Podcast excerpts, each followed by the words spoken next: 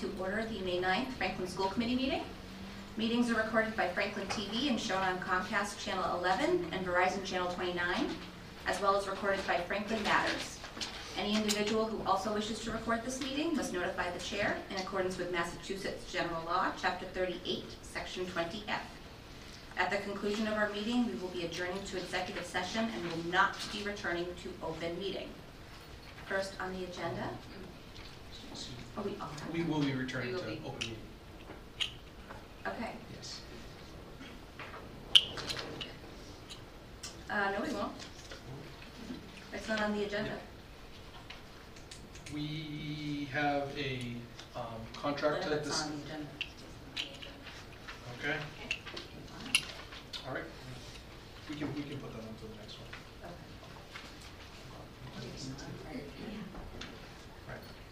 You have the, you have the choice to modify the agenda, or we Okay. could look to put it on, um, All right, do we have to vote to modify the agenda?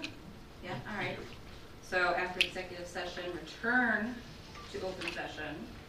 Okay.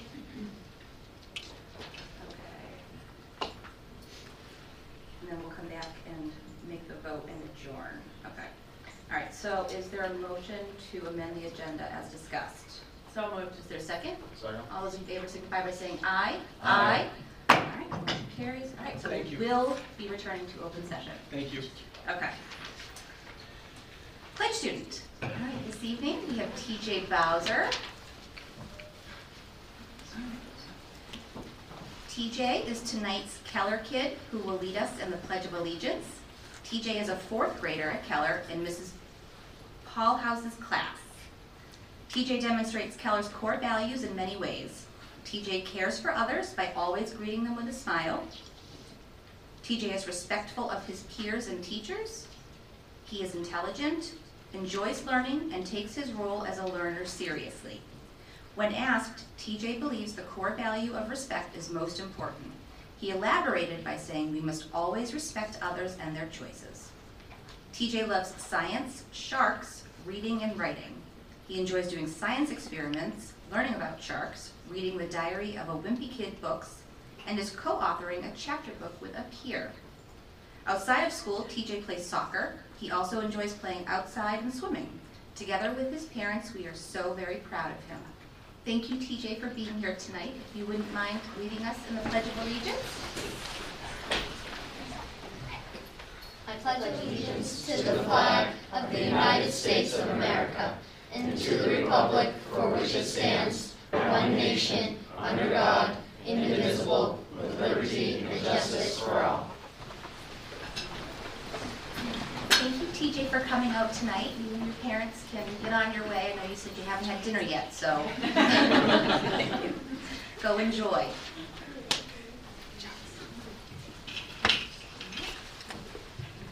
Moving along, as is customary, we will pause for a moment of silence.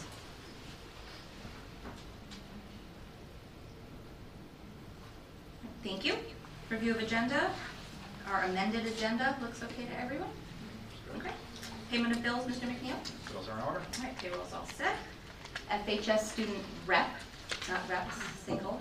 Yeah, it's uh, just me tonight. Hello, everyone. My name's Ahan Shetty. I'm the class president of the class of 2024.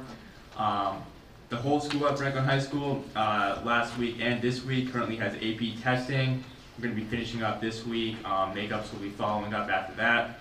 Uh, seniors have their last full week of academics next week, which is crazy. And finals begin for seniors the following week, so they're almost done with school. Uh, student government has organized a Spirit Week for the whole school next week. Uh, the schedule is the following: Monday is Sports Day, Tuesday is Beach Day, Wednesday is College Day, Thursday is Decades Day, uh, Friday is FHS Pride Day. So that'll be a fun week to look forward to. And tomorrow night, the music department has a pop night concert, uh, 7 p.m. start time, featuring chorus, orchestra, and the band, of course. Uh, for sports at Franklin High, congratulations to Katie Peterson and Luke Sidwell for being named Franklin High School's Hockomock League Schol- Scholar Athletes. Uh, the baseball team is 12 0. They had senior night the other night. Softball team improved to six to six and six with a nice win yesterday. The boys lacrosse team is 11 and one. with the win against Foxborough yesterday. The girls lacrosse team is 11 and 2, and they had a great second half that led to their win against Foxborough yesterday. The boys tennis team is 5 and 4. Their next game is against KP tomorrow, and the girls tennis team is 6 and 3 after a nice win against Stoughton yesterday. Uh, the class of 2024 had prom on Friday. It was um, a great night. I can speak for the whole class when I think I say everyone had a blast. Um, it went really well, and it's just you know it's been the, the peak moment of junior year, you know, and it finally happened. So it's it's crazy that it's already May, but um, it was a great night. And so we're going to be starting planning for senior week very shortly. Um, for the senior class, they have graduation on June 2nd. Um, any seniors that ordered senior t-shirts can pick those up tomorrow between 2.15 and 3.30 outside of the FHS community entrance. And seniors also asked that to check Google Classroom to make sure all requirements for senior banquet are completed by May 15th so that you make sure you have everything filled out everything needed so that you're all set for senior banquet. Thank you very much. Yep, just one comment. Um, so, as I always talk about, the science night, um, Oh, yeah. that was amazing. Um, as always, I think the students did a really great, great job showing their expertise, sharing their education um, to the young students. My boys loved it, especially the robots. Um, they had a great job Ahan. Um, thanks for the, the dunk tank. No, yeah, thank you. Uh, I know. Maybe next year we'll get a nice big one, but uh, this year Uh, we started I off. know about as- that, Oh, okay. All right. Thank you very much. Mr. Chiki, Superintendent. Okay, great. Good evening, everyone. Um, Just to piggyback on what Han mentioned in Science Night, we had over 120 students volunteer.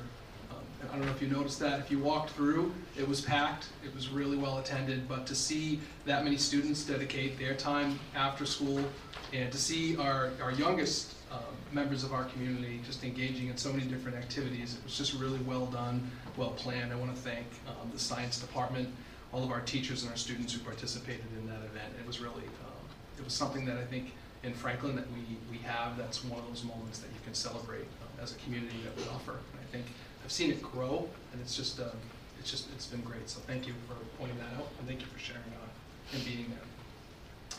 How many people like jazz in the audience? Anybody? If you don't, you probably like some style of music that's influenced by jazz. So I am joined here today by the Franklin High School Jazz Band that earned a superior rating at the Massachusetts Association of Jazz Educators State Final. So one distinction we've made this year is we're trying to celebrate uh, as many different groups. I know it was a request of the school committee to have students come. Um, and what distinction we've tried to draw is where have we um, excelled in, in different disciplines and different areas across the board, um, where it's been at a high level, a state level or beyond. And I would just want to point that out as you uh, are introduced to our jazz musicians. These are all state level caliber musicians. And if you've been to a concert, you've heard it, and it's probably not a surprise to you, but it's worthy of noting. And I'm just really proud to announce that they were awarded the gold medal. Uh, with this, they are invited. They were invited to perform at the Hatch Shell in Boston on Sunday, this past Sunday on the 7th. And additionally, the Franklin High Wind Ensemble, Symphony Orchestra, and Repertory Orchestra all demonstrated a superior performance at this year's MICCA Festival.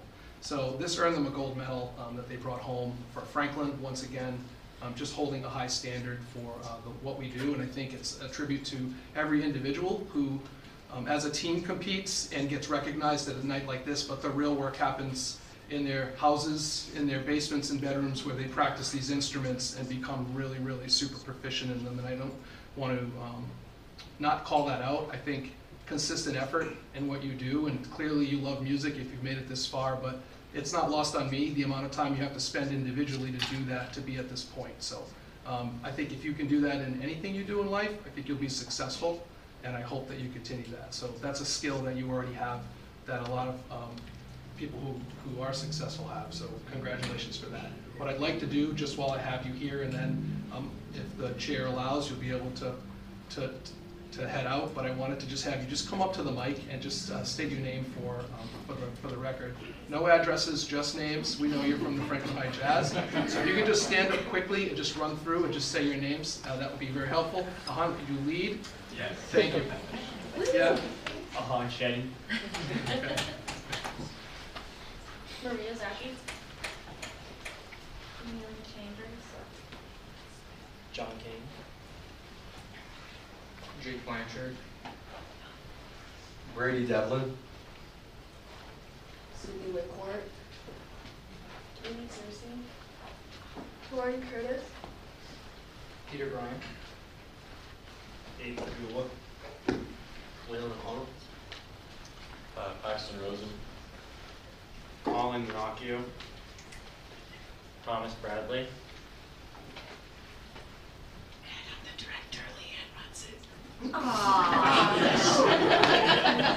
She, she had a speech planned, but we're gonna let her off the hook today. Um, Ms. Rudsit does a phenomenal job, um, just leading our students, inspiring them, and just getting the most out of students. I think I can't think of a better mark of an educator than to have students enjoy something and do really well at it, and I think you've done a phenomenal job over your time in Franklin, um, doing that. I think we're lucky to have you. So, um, with that said, I just want to give a quick round of applause, and then I'll.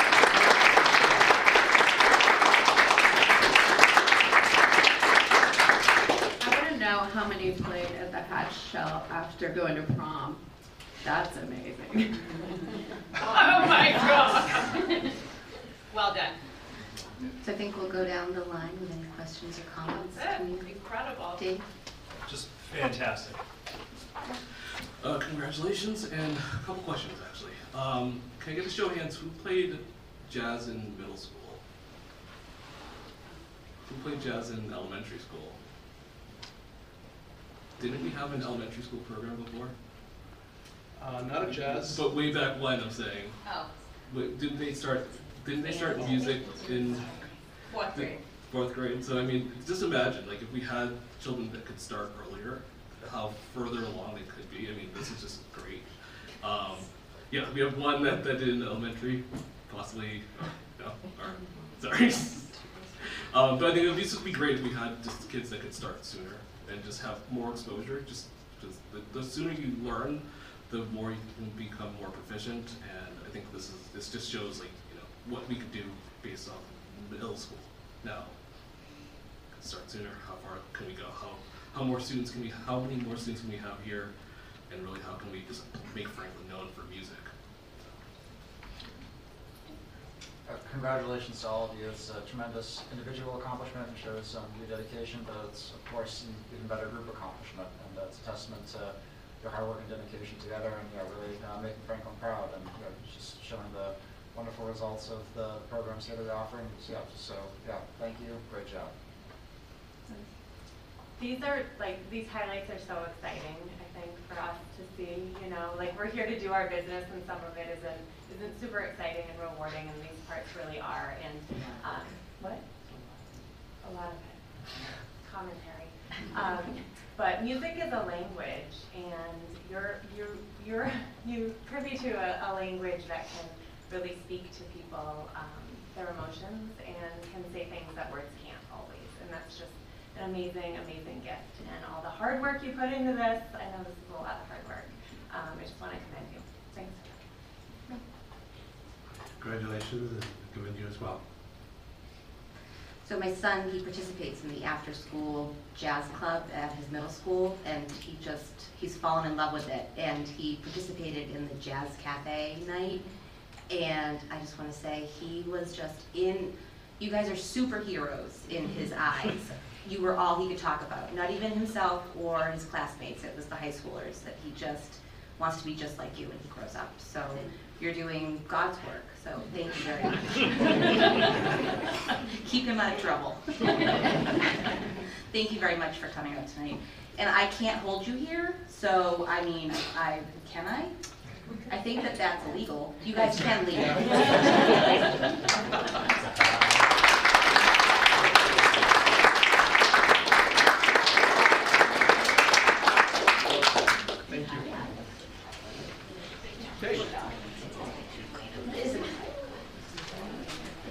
Few uh, short announcements. So the Hockomock YMCA Bernon Family Red Triangle Award um, was a, what's that? Oh, you're excited. So the YMCA shared that they've nominated the Franklin Public Schools Food Service Team that consists of Colin Boisvert, Maura Crowley, our Assistant Food Service Director, Colin is our Director, um, Christine Damaris of the Franklin High Kitchen, and she's the manager, Deb uh, DeFilippo, who is the lead cafeteria worker, and Greg DeBadges, who is the food service courier. This group was instrumental in, in being a community partner to the YMCA over the last three years at the Y, providing more meals uh, for their child care program and also included uh, their early uh, childhood program that they offer. Uh, They have provided more than 500,000 meals since 2020. And it's important that uh, the Y is really just appreciative of the work that they did and really is happy to have a partner in our Franklin Public Schools Service Department, Food Service Department, to help partner with. So they're being, they're being recognized at their annual event. The Red Triangle Award, if those of you who don't know, is basically an annual award that they give to a handful of community members. Sometimes it's an individual, sometimes to have a team um, that represents Franklin Public Schools is really a proud moment for us, and we're uh, just really happy that we have people like Colin and his team on board to do that work. Um, Just moving on, an update, uh, the new K-5 literacy curriculum resource, as we shared during February 28th school committee meeting, the core program review committee comprised of 24 teachers and four admin from five elementary schools met, and we're meeting on March 1st uh, at a meeting to make their final recommendation for the new Tier 1 literacy resource. The committee recommended the adoption of Houghton Mifflin Har- Harcourt's Into Reading. And on Friday, May 5th, all K-5 teachers participated in a professional development workshop where they were introduced to the basics of into, uh, into reading and how to access that program. And the goal was to allow teachers to thoroughly explore the program and materials in advance of any uh, implementation or adoption that would begin next year. And then finally, um, with curriculum, our Early Childhood Center, ECDC, has completed its curriculum review and pilot. And uh, a team of teachers piloted pre-K on my way and recommended its adoption. And it incorporates high-quality literature, engaging lessons, and many opportunities for supporting student growth. And professional development continues as teachers will adopt this in the fall as well. So just to provide some follow-up to some of the um, recent school committee meetings we've had, you had Dr. Frazier here to talk through it. This is just a follow-up to some of those conversations. Thank you. Okay. Any questions, comments, Cam? Jake?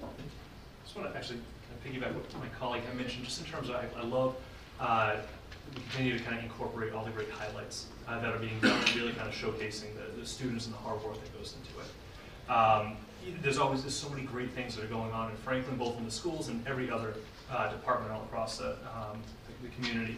And so it's always great when we can really kind of highlight some of those uh, wonderful achievements. Thank you. Al? Dave? Uh, No, no, uh, no questions, just yeah, thank you for this update. It's always great to hear about you know, new programs, just pre-K on my way of how we're always looking to improve the educational instructions that we're offering Franklin students, so appreciate that update. Please? Um, no questions. Amy? Thank you for the update.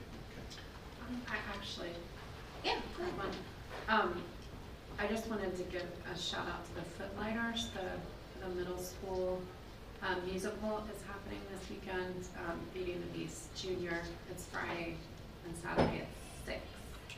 And you can find tickets online. The kids have been working really hard. Thank you. Thank you. Gift presentations, Mr. Exeter, Keller highlights. Okay, so we have a killer highlight uh, from our administrators that are here tonight.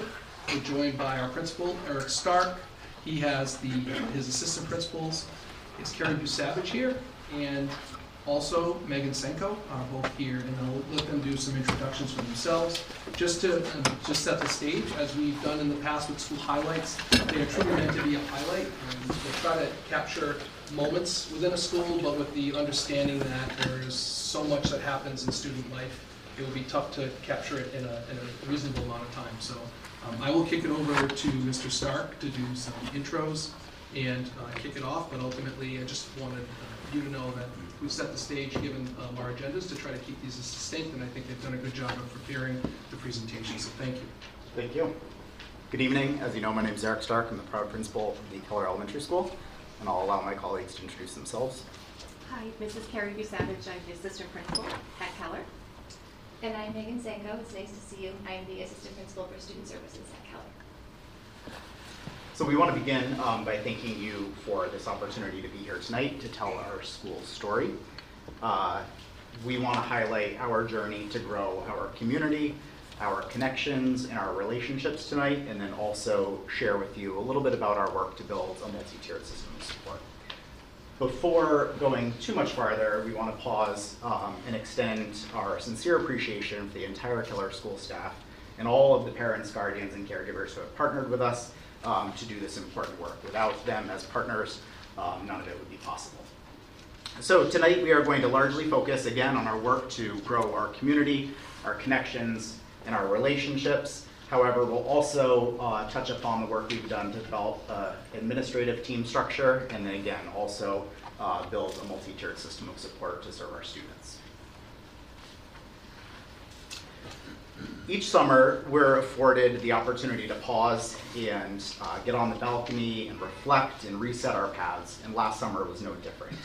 We launched our work together uh, as we thought about the goal of growing our community, our connections, and our relationships by gathering for a summer retreat.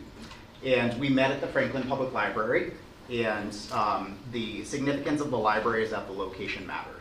Um, I saw the value in stepping away from our building and focusing on um, being open to uh, how we might uh, better serve our students. So during that time, I shared my core value of membership and explained how important it was to me that everyone that's a part of our organization feel as though they belong and play a key role in the group. We told stories about who we are personally and professionally. We read the book, um, Brene Brown's Atlas to the Heart, to think about um, uh, deepening our learning and thinking about how we can show up for one another and support one another, and then in turn do that for others. We chose a picture book called This is a School uh, to anchor our work, and this book celebrates all that schools are and can be. And then we uh, tackled our organizational structure and began setting some goals connected to our school improvement plan. So in thinking about our work um, with students and developing goals connected to growing community and connection and relationships, we prioritized opportunities for students to lead within our school. And two things that we'd like to spotlight, one is our fifth grade dismissal buddies uh, program where a fifth grader is paired with a kindergarten student. Um, and each day, they join them at dismissal time in their classrooms. Um, and they go on their dismissal routines together. Um, and in talking with fifth graders and launching this work, um, we really talked about being peer role models um, and how it connects to our core values of being caring, um, inclusive, and respectful. Um, another way that students have led is being active participants in assisting with food collection um, for the food pantry and taking the lead in organizing, boxing, and creating data displays to show our collections and sharing that with the greater community. And on the right-hand side, um, celebrations connected to core values. Um, we've really um, continued to develop student relationships through community celebrations that promote Keller's core values.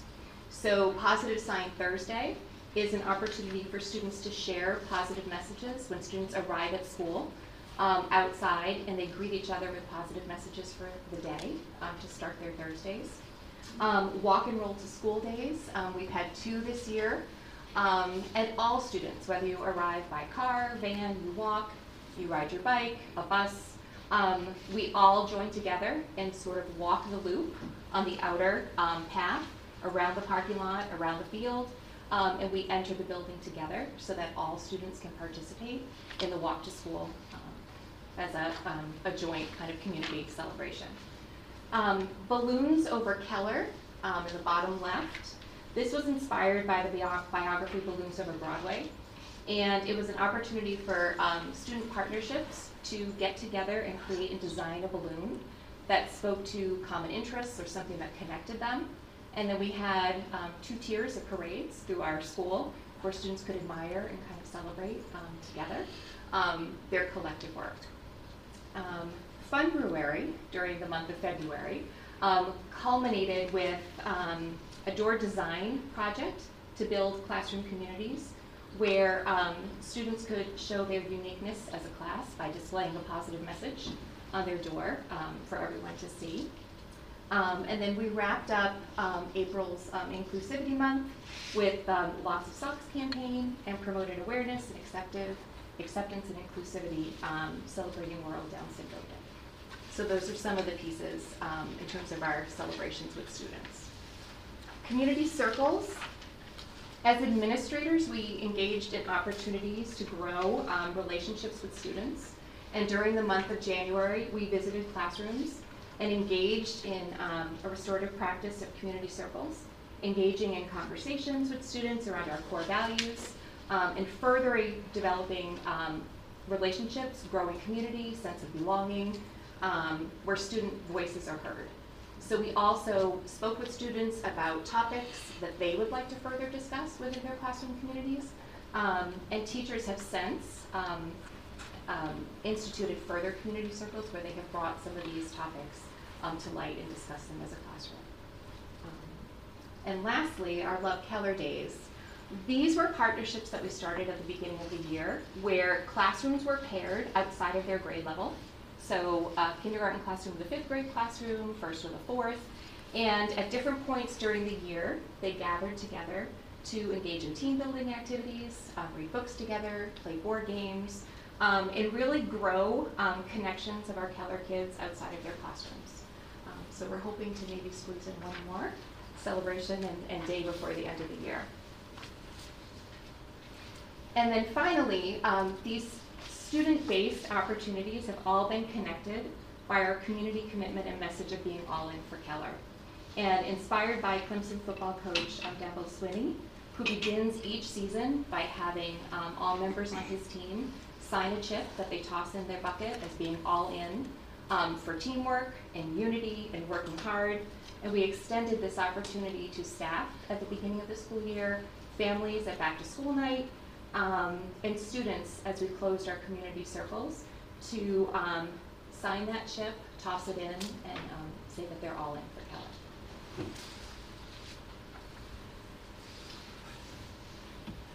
Next, we'll move on to families. And this year, we knew that in order to grow our community and our connections and our relationships with families, we needed to better engage them.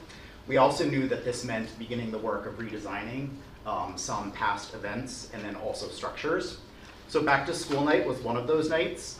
For the first time uh, this year, families attended back to school night together. Students proudly led their families through the hallways, uh, introduced them to teachers, and then uh, pointed out their work um, on the hallway. So those are some photos on the left um, from that night. And then the second is uh, TJ uh, is up here, who you met earlier, to celebrate Veterans Day. We held a whole school community, again, with the goal of uh, engaging our families, and we honored a few veterans who are extra special um, to our Keller community. On the last slide, I talked about uh, needing to reimagine and redesign um, structures. So here's two examples of structures um, that we're proud to have redesigned. Excuse me. The first on the left is field trips. So in the past, a parent or guardian, if you weren't chosen uh, to chaperone a field trip, that might have been a missed opportunity uh, for you to be engaged. This year, administrators, teachers, and our PCC leaders worked very hard together to determine whether or not a field trip could accommodate all, some, or no um, parents uh, as chaperones. And then after a high level of collaboration and communication, uh, we were able to determine who and how many um, could attend a field trip. Um, I am so proud to say that at the end of this year, uh, we anticipate anywhere from 150 to 175 parents or guardians will have chaperoned um, and joined us on a field trip as participants. So again, the goal was to increase engagement, but that required us to redesign uh, a system. The photos um, on the right uh, represent another system that we redesigned. In the past, we partnered with organizations during holiday times to do drives and things like that that would gather um, uh, clothes and toys. Uh, sometimes that left our community. And this year, we thought about uh, wanting to engage and support our families first um, before we extend beyond uh, the town lines, if you will. Uh, so this year, we very carefully and thoughtfully uh, invited our parents and guardians and families to share their needs with a small group of staff members. We also leveraged some strong relationships um, to extend offers um, in some cases. And in the end, our Keller family so generously donated clothes, toys, gift cards, winter gear, boots, sneakers, all of that stuff. And we were able then to take all of those donations and redistribute them to 25 um, Keller families, uh, which was just a really great feeling for us as a community. Um, we would be remiss to not only highlight the community development that we've worked on together with our students and our families, but also as a um, team of staff within the Keller School. Um, our focus on our community development and growth has been really evident this year, and we'd just like to take this opportunity to highlight a few of the things that we've done um, as a whole staff to work together to build our connections and relationships with each other.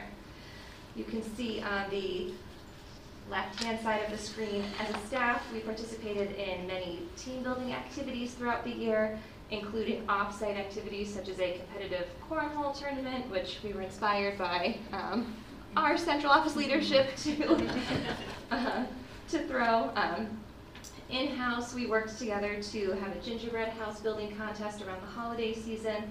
Um, and there's some photos right there on the bottom right side of that left side of the screen highlighting our staff commitment to that um, all in on our Keller journey that Carrie really explained nicely earlier in the presentation.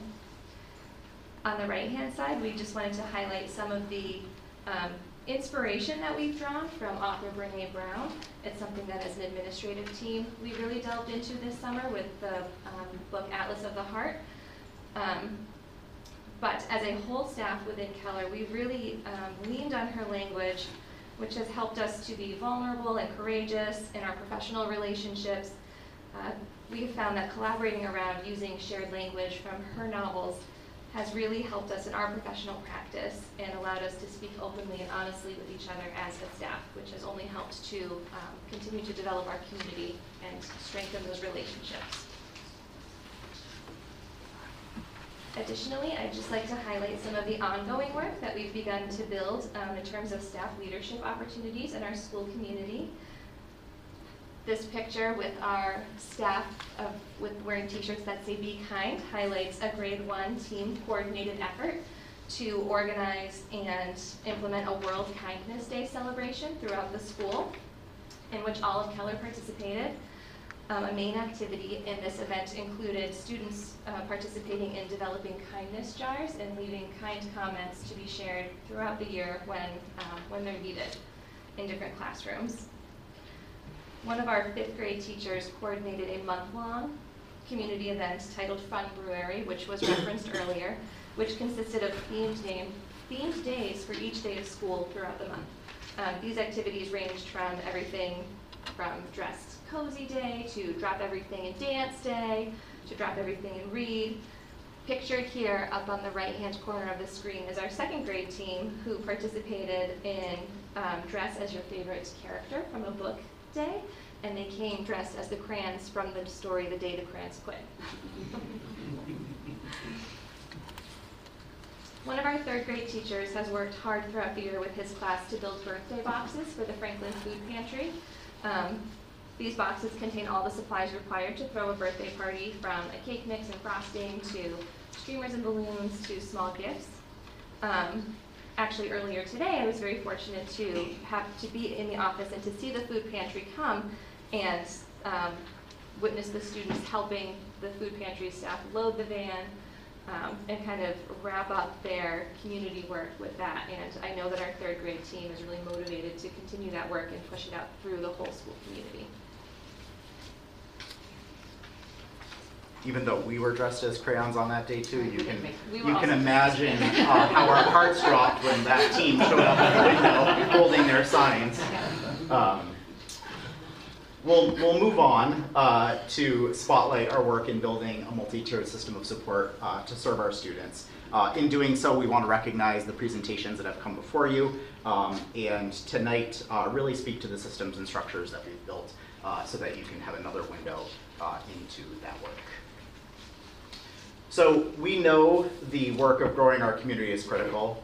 Uh, community, as you can see here, serves as the foundation for all the other work that we do. This visual represents the work that we've done with our staff to try to tie together our school improvement um, plan goals. And culture, equity, and universal design serve as another foundation for a strong multi-tiered system of support. The culture brick represents our shared belief that with the right supports, all students can learn at high levels. The equity brick represents our commitment to access. And then the universal uh, design brick represents our ongoing work to identify and remove barriers for our students as a part of our planning. And then finally, the schoolhouse visual, which you've seen before, um, is a reminder of those uh, supports that our students receive all day long, um, with those arrows serving as elevators that lift our students between the tiers, um, again, all day long uh, throughout the process.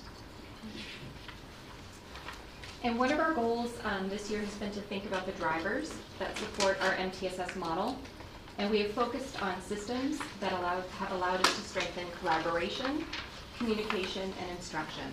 And if we just think about the collaboration um, piece for a minute, um, and think about the structures um, that we have put in place to help support this work in our building.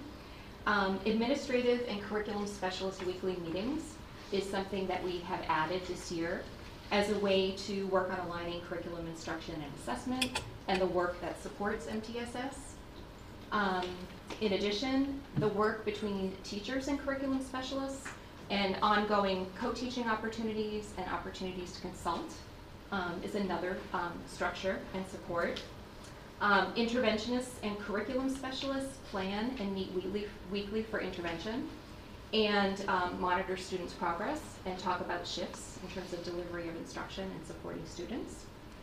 And then when we think about the um, aspect of full teams, um, this is really speaking to our monthly common professional time or our CPT structure.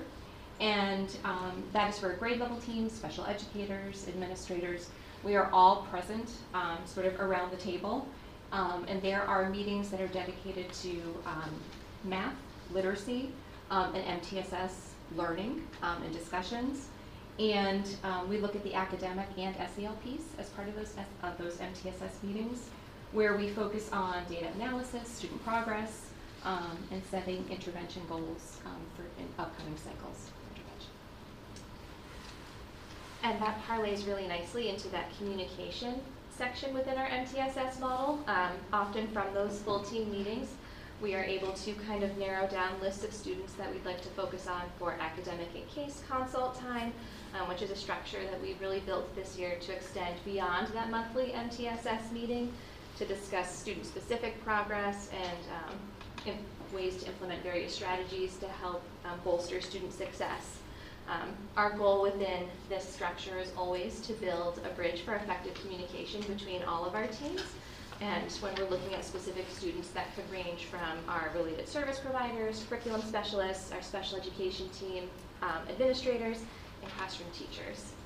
Um, On top of that, we're often looking to um, conference with families within our MTSS model, which consists of a collaboration between um, the student-specific team and the families involved, uh, making data-driven decisions to allow for effective instruction, um, has really built a platform for us to communicate effectively with our families, with the goal being to achieve high outcomes for all of our students. And to kind of come full circle with our MTSS um, cycle here that we've outlined is the instruction piece.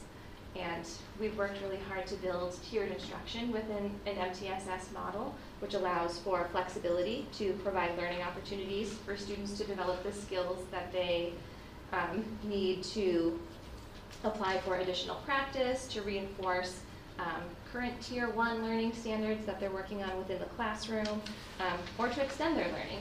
And when we think about this, we kind of look at it within an analogy of um, an elevator as a visual, where we have these tiers that you saw in the previous slide of tier one, tier two, and tier three supports, and recognizing that um, you know all of our students are riding the elevator at some point, and they are going between these tiers flexibly, um, and based on um, the work that we're doing collaboratively as a team.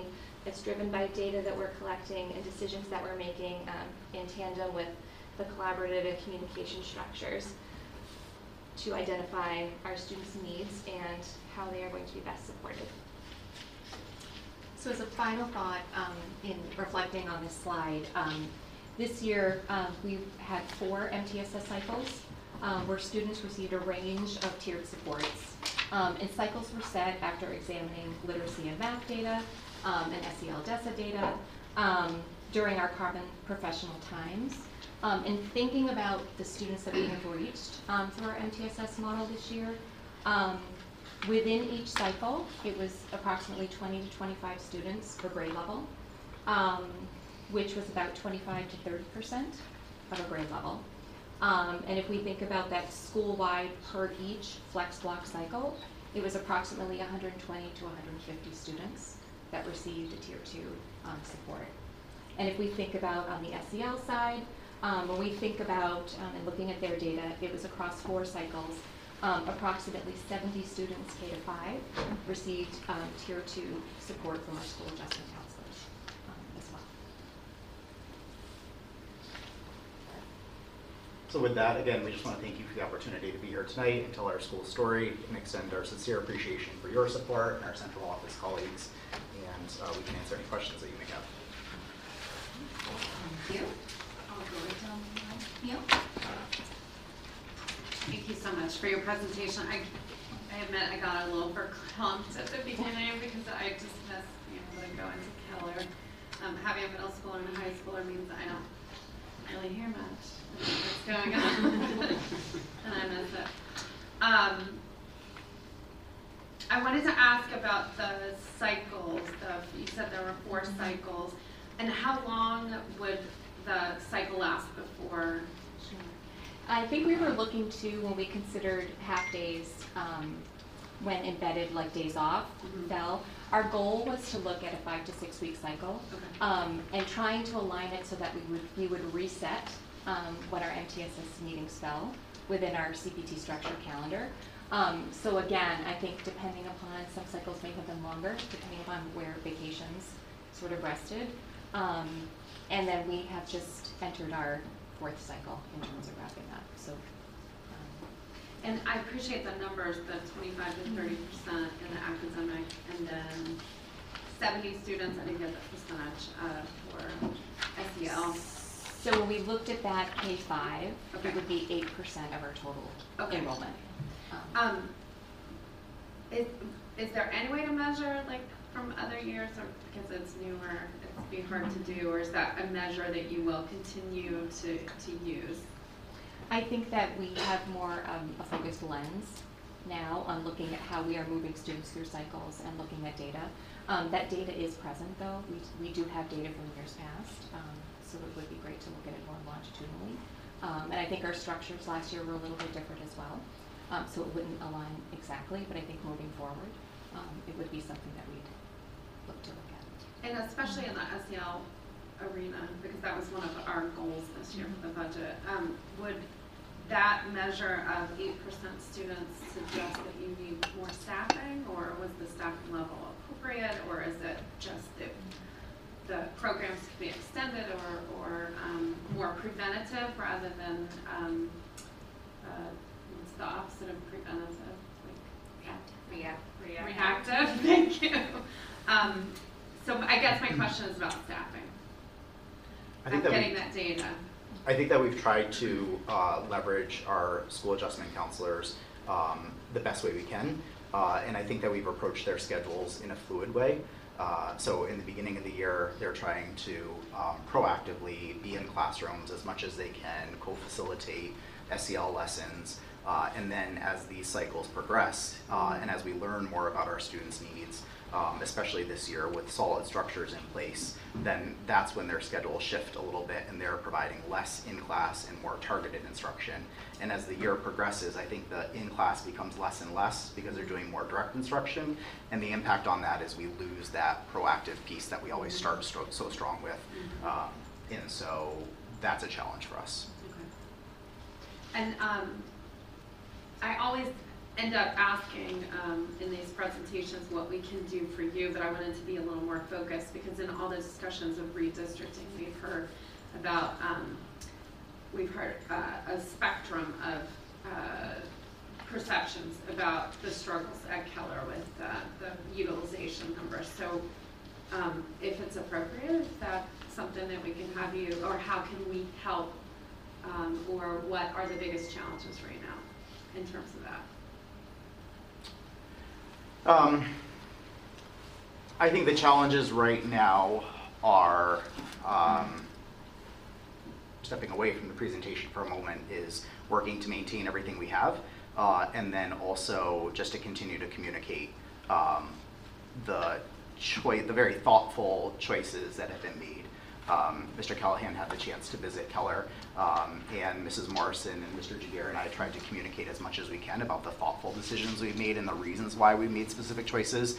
And I think it's just harder, um, perhaps, for um, everyone in the community to understand that. And so um, I think just the uh, ways in which you can support or asking questions, come visit, those sorts of things. Great, thank you. Um, actually, thoughtful is uh, one of the words I I wrote down here as I'm, I'm listening to the, the presentation. Uh, I really want to commend uh, everybody. You can clearly see the, all the, the thought that goes behind so many of the decisions uh, that are that are being made. It is incredibly thoughtful with uh, the, the goals uh, that you're setting, the structures, and superintendent's favorite word, the systems that we're having in play. And, you know, and it was great to, to set, you know, it off with the summer retreat. You know, uh, and, and so I, and I want to, again, commend everybody uh, across the entire district, uh, you know, the teachers and the admin team that, you know, I know just when, when school's over, you know, that's, vacation doesn't start. You guys are, are right back uh, to, you know, to planning. I know we had, the- there was a pre-treat and then an actual summer retreat and then just more work to lead up to an incredible school year for, for the kiddos uh, next round. And, uh, but also kind of specific to, but uh, one of the things I love about these presentations that we're getting, not only are we, we hearing about some of the schools that we may not have, uh, you know, our children might not, might not be in, we might not kind of know exactly what's, what's going on, but it also does a great job about highlighting the bright spots that are going on in the schools and then kind of providing that opportunity to replicate those same bright spots across, some of the other elementary schools, middle schools, high school. Uh, and one thing that was I, I loved hearing was all about the student empowerment that goes on, from the dismissal buddies uh, to you know taking the lead of some of the community service projects. It's uh, it's fantastic. It builds incredible character and leadership in, in all the students, and it's it's wonderful to, to hear how it's all the thought that goes into some of those decisions to build up uh, our uh, our students right from the get go. Wonderful job. Thank you for everything. Really appreciate it. So echoing things of my peers, uh, definitely a great presentation. Uh, the one thing that jumped out at me was the, the Love Keller Day, uh, the, the, the classroom pairing. Um, what have you heard from the students regarding that in terms of uh, that program? They've loved it. Um, and I think they're always anxious for the next one. Um, and it's a combination of leaving it flexible for teachers to collaborate um, based upon student interests um, in terms of how they want to spend that time together, um, coupled with um, some larger community-based focuses, um, like the balloons over Broadway. So um, I think students have really enjoyed, um, and you hear kids in the hallway, oh, here's my partner, my love Keller partner, um, and they wave as they pass for lunch um, or recess. So um, I think it's been a great um, addition this year for celebration. Yeah, great. I mean, I can imagine how the, the younger students are looking forward to, you know, emulating some of the older kids and then also giving the older students some sense of responsibility, some pride, and, and just just know that they're they have somebody that's looking up to them and just giving them that extra motivation to be a, a good role model um, and citizen. So, so thank you for that. Um, just to piggyback off of uh, my colleague Ms. Bernstein that had asked around like the the um, plans that you've done. Uh, could you kind of maybe expand on like what were the thoughtful plans in terms of the challenges of space? I, I think that um, my comment was uh, grounded more in the idea that um, we um, entered into the transition really thinking thoughtfully about space, and then every year we do that same process, regardless of um, size and capacity and all those things. Um, and I think my comment was just more in the spirit of um, trying to uh, think through uh, decisions uh, that may be harder for some people to understand, um, just in terms of like feasibility, access, you know, appropriateness, and kind of all those things. So, um, Good. Okay. Thank you. Thank you very much for this presentation. It's definitely out of that, um, take um, great both pride and great efforts to create a, a culture that um, reflects the core Keller values and really that, how that permeates through um, the student population and, and um, in so many ways, and not just to them, but also to their families and the broader community as well, and as well as providing the uh, proper supports for um, each student at an individual level, which of course you know, raises the bar for the entire um, student population. So thank you for that. Um, one question I have: How would you say the um, transition to former Davis Thayer student population has been, and how is that um, integrated into um, these core values and systems that you presented? Yeah, that's a good question. Um, I think we would be remiss if we didn't acknowledge the, the transition that occurred. Um, and I think your, your point is important in that there's a large group of students that didn't attend Keller School before. Um, and I think that for that subgroup of students, um, the transition has gone well. I'd be a liar if I sat here and said there weren't bumps along the way, um, but we've worked through those um, as we do always. Um, I think the, the spirit of our presentation tonight um, was very strategic in thinking about how do we convey the work that we're doing to grow our community. Because um, the reality is, is that at the beginning of last year, we had students walking through our doors that previously attended Keller, students that attended uh, Davis Thayer, students that attended other schools um, as move-ins in, from Massachusetts and elsewhere in the country. We had kindergartners that had never gone to school before, kindergartners that were in preschool. Um, so that's one group of students that we're um, certainly mindful of, um, but trying to approach our work as building a community um, with kids that have come from lots of different places. Uh, and then for some year, uh, for some students, I think the, the transition impacts them in different ways. Some students um, were with us for a year and then transitioned to Annie Sullivan um, just as they naturally would have um, previously.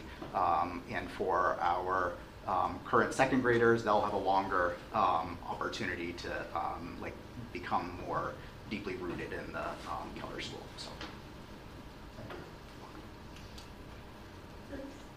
Thank you for the presentation. I think it included um, all the things I like, the pictures, it was succinct and efficient on time, um, tier one, I love to hear about all the MTSS stuff, but I think you did a really great job of sort of capturing a lot, a lot of stuff in, in a really well, a, tight presentation that sort of stuck to the time expectations that you were given. We appreciate that.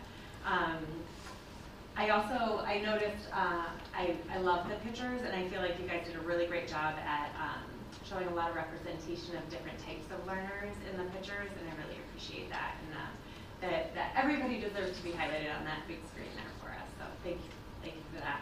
Um, and just to sort of hyper focus on one tiny little thing that I think is important. I'm a huge Brene Brown fan. Um, maybe no surprise to some. Um, and Atlas of the Heart is an interesting choice. It's an interesting choice. So Atlas of the Heart is basically like an encyclopedia of emotions. And it's, and it's, int- and it's fascinating, it's riveting, it's gorgeous. Um, it's an interesting choice. How'd you get there?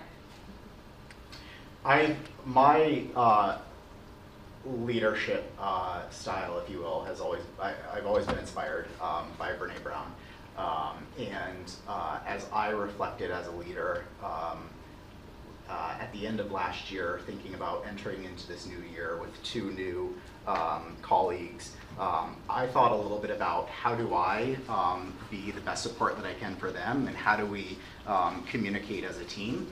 Um, and what sort of language do we use to say when the work gets hard and we need help and um, how do we show up for each other um, and things like that so i was searching um, over the summer for something and um, stumbled upon this and knew it was her next uh, book and gave it a shot so and it's worked well That's awesome. Some of it really sticks with me. Some of it really sticks. I think resonates differently um, with different people and differently with ourselves over time. Probably. I flip. I flip through it sometimes because it's that type of Yep. book. Yep. Um, and I also think it, it like aligns really well with like the self-awareness piece of educator SEL of, of adult SEL. And really, um, you know, not just saying like happy, mad, sad are the emotions. It's just there's a massive book of all these different sort of um, all the grays in between, you know, all the all the, the variety of um, the human experience. So that's really interesting, and I commend you for choosing that. Exciting to. Thanks. Thank you very much for your presentation. Have any questions? Thank you all for being here tonight. Thank you for having us. Thank you very much. Okay, next up on the agenda, we have a a brief update for one of our DIP goals. I have Mrs. Morano, uh, who will be presenting today on a few pieces. Once again, uh, just to kind of paint the picture, we also have, um, you'll hear some of this, you've heard it threaded and referenced throughout the school year through various school-based presentations, and then you'll hear it again through superintendent uh, evaluation on goals. So some of the concepts will be referenced in multiple ways, which we think is a good thing. But tonight, I have uh, Mrs. Morano here to report out on our DIP goal, our district improvement plan goal number one for you. Yes, thank you, and Dr. Rogers will chime in. um, And Dr. Rogers, I possibly. apologize. No, no, she's, you know, we're there for each other. Okay, so the first few slides, you've seen these before. Um, We've had our plan presentations um, from um, the, our central office administrators. In February, we had objective three about high-quality instruction. On April 11th, we had engaging uh, rigorous curriculum. And tonight, you have supporting the social emotional well-being of students and staff. On the 23rd, you'll have our last update for objectives four and five. Um, as always, all of our work is grounded in our portrait of the qualities of what we want our graduates to be Franklin High School with. And whether that is at 18 when they're 12th graders, or is that when they're 22 when they're leaving some of our specialized programs or, or other educational um, opportunities. We want them to be confident and self-aware, empathetic and productive citizens, curious and creative thinkers, effective communicators and collaborators, and reflective and innovative problem solvers. And this drives all of our um, goals and initiatives. We are also grounded in our vision and core values. So strategic objective one is supporting, as I said, the social well-being of students and staff. As Mr. Giguere alluded to, you know, you've heard um, building-based updates regarding this um, strategic objective, um, regarding how other um, school, our, our schools are supporting our students as well as our staff's well-being. Um, so always our purpose, um, you know, it's no, it's nothing new. You all know where our students are right now in regarding their mental health and social emotional well-being, as well as our staff. Um, you know, it, it's, we have students who are dysregulated, who are struggling with anxiety and depression, dysregulation, and it impacts our staff. It, it really does impact our staff. Um, we're not teaching the same students we did pre-pandemic, um, so we need to really adjust our practices. I, I truly believe, and I've said it over and over again, we need to adjust our practices to meet the students where they are. Um, so we also, you know, want to make sure that our students are developing those connections um, with our staff and our students, right? Building relationships is the foundation. If we feel safe in our in our schools, in our classrooms, we're going to be learn. We're going to take risks. So we want to make sure that our students are, develop those school connections, develop those positive behaviors, and with that, they'll increase their academic achievement and performance. So we have um, three strategic initiatives under this objective. One is implementing our tiered systems of support for screening, monitoring, and track communicating progress towards the SEL competencies, as well as implementing our tiered systems of tracking, responding, communicating student behaviors. And then the final one is our equity action plan. For, um, tonight, I'm not going to focus on our equity action planning initiative 1C because that will be in our um, presentation on May um, 23rd. Um, we will focus on that. So this year, we ensured that we had consistent screening practices across the district. So at the um, preschool level, we um, use the E-DECA for any of our currently enrolled students with or without disabilities who are demonstrating some lagging skills in the area of social emotional development or dysregulation. Um, all five elementary schools did um, implement the DESA, both in the fall and the spring. Um, at the middle school and high school level, we are doing the signs of suicide um, screening with, um, thankfully, with, from the, with the people from the Wellesley College for Women in grades um, seven and nine, and the SBIRT screening will be done next month in grades eight and ten. Um, we are ensuring that we're analyzing, as you've been hearing at the different uh, presentations from the schools, we're analyzing our data through our data team meetings or our IST or SSST meetings. Um, and then we're beginning to develop those SEL tiered systems of support. Um, and also, obviously, we've heard before, we're implementing the um, middle school and high school advisory program, which I'll highlight um, in a few minutes. Um, so our next steps are continuing our SEL screenings. Um, we, I would all, I am also going to work with our admin team to initiate next year um, Panorama SEL surveys. That's through our Panorama system for our students in grades 3 through 12. So these are SEL surveys, so this will be another consistent screening across the elementary and now the middle, middle school and high school. So we'll go- go beyond our ESPER and our SOS and our Metro West. We'll implement another screening. And this is a survey that the student will report on their own understanding of self-regulation and the different competencies. Um, we're going to continue to expand our advisory program um, at both the middle school and high school level. Continue to work on developing our tiered systems of support for SEL, especially that tier one. And then obviously continue professional development and collaboration regarding social emotional learning. The second initiative um, in regarding our implementing our tracking systems for student behaviors, as you've seen in our handbook um, presentation at the beginning of the school year, all of the different levels developed that discipline matrix to really make it fit family front, family front facing. That's the word I want to use. Family front facing, so they're understanding. You know, if your student um, has this behavior or has this infraction, this this will be the consequence. Um, so that has been consistent. We're also working, um, I, we're working with our diversity awareness club. We've heard from our students at the high school level that, you know, we don't know what happens when we report bullying. We don't know what happens. So we're like, oh, it's right in your handbook that you reviewed at the beginning of the year and signed off on. Um, and they're like, oh, really? I'm like, yeah, we don't have to develop one. So what we did do is make some posters um, with some QR codes, and they're posted in all of the house offices in different areas around the high school, so students know, okay, if I provoke, if I report that I'm bullied and something happens, they do the investigation, there is a finding, this is, this is uh, possibly what will, the consequence will be for that person. So they felt good about that. Um, so that was one of um, the recommendations that came out through our um, equity action um, plan. Uh.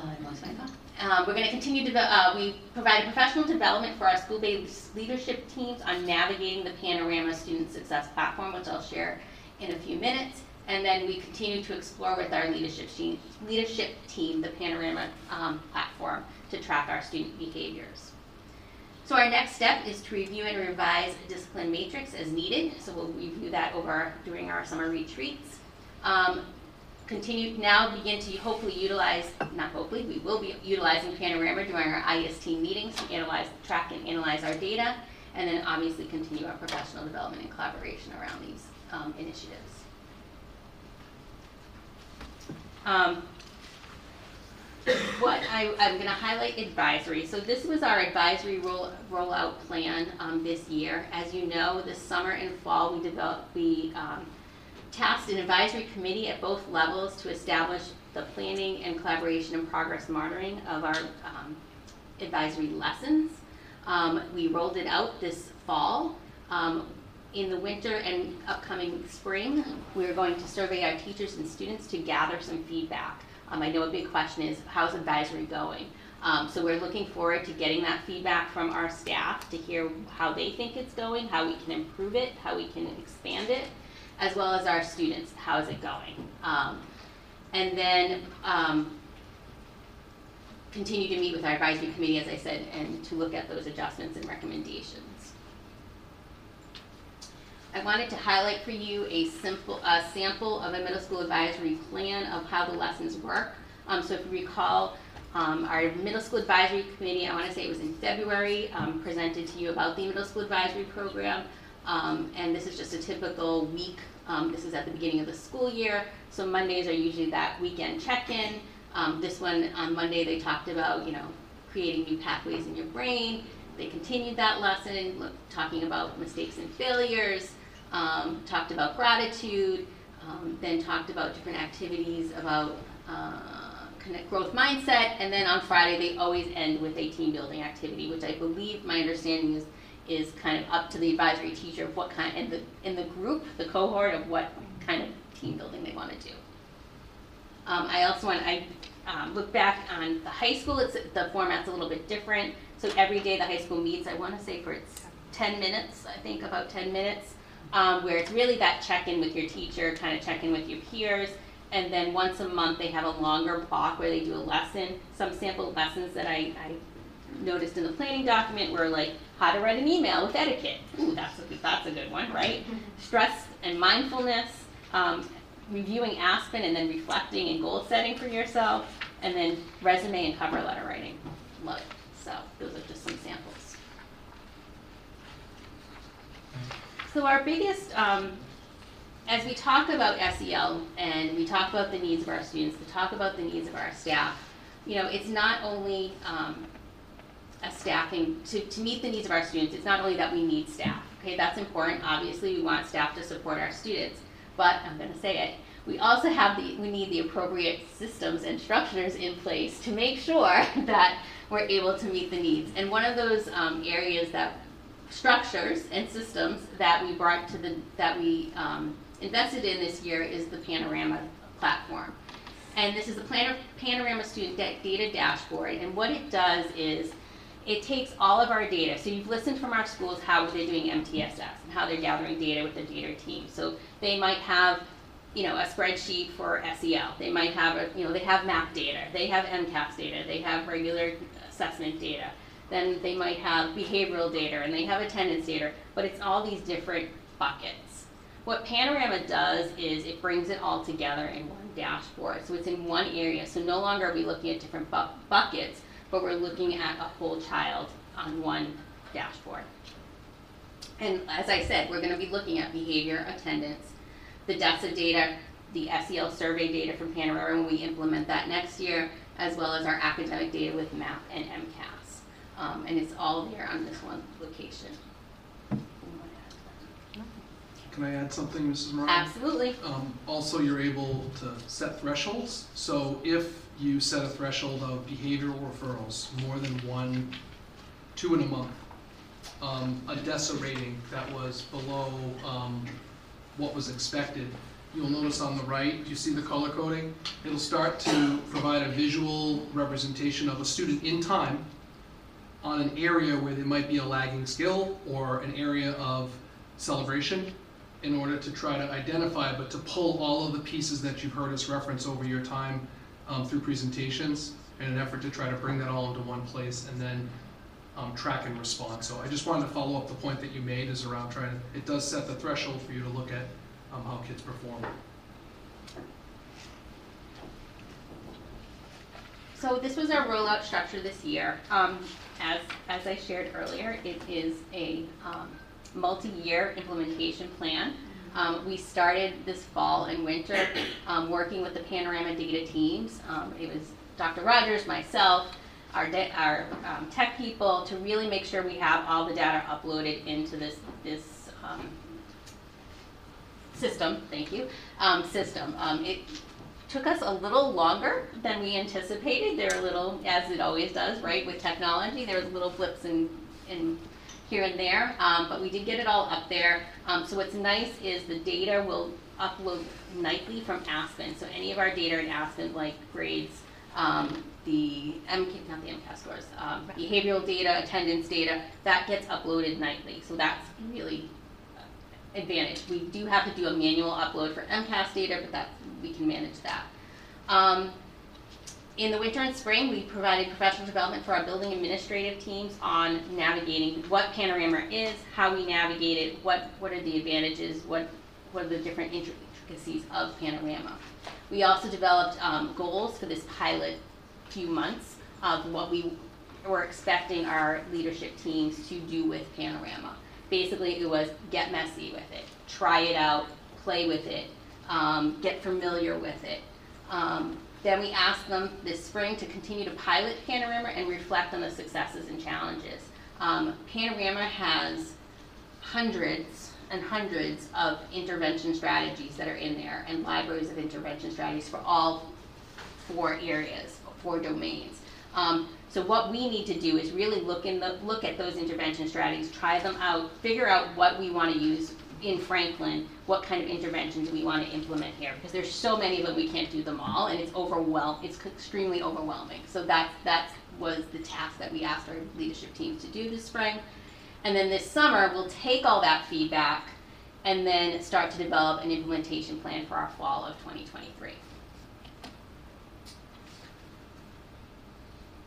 So here's another example of a success platform. This is a school um, view of the platform. As Mr. Giguere said, you have different color codes. So the two greens are our kids that are on, are students that are on track. And then we have the yellow, which are the at-risk students, and then the red, which are the critical students. And it looks in all these areas. And like we said, we established some initial thresholds, but we can adjust those to meet our needs. And that's one of the things we're exploring this spring. Um, what you can do with Panorama, you can then filter the data to meet your needs. So if you're an interventionist or if you're a reading specialist or a speech language pathologist, you can filter your data so you just see your students.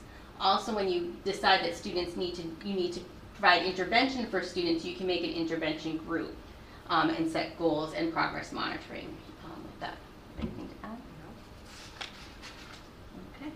So we know this is going to be a useful tool that allow us to efficiently and track and monitor our student data and student progress over time. So we're really excited um, to begin that. Um, but like I said, it was it was a little overwhelming at first, but the more we play with it, the more messy we get with it. I think um, it'll be an extremely useful tool for us.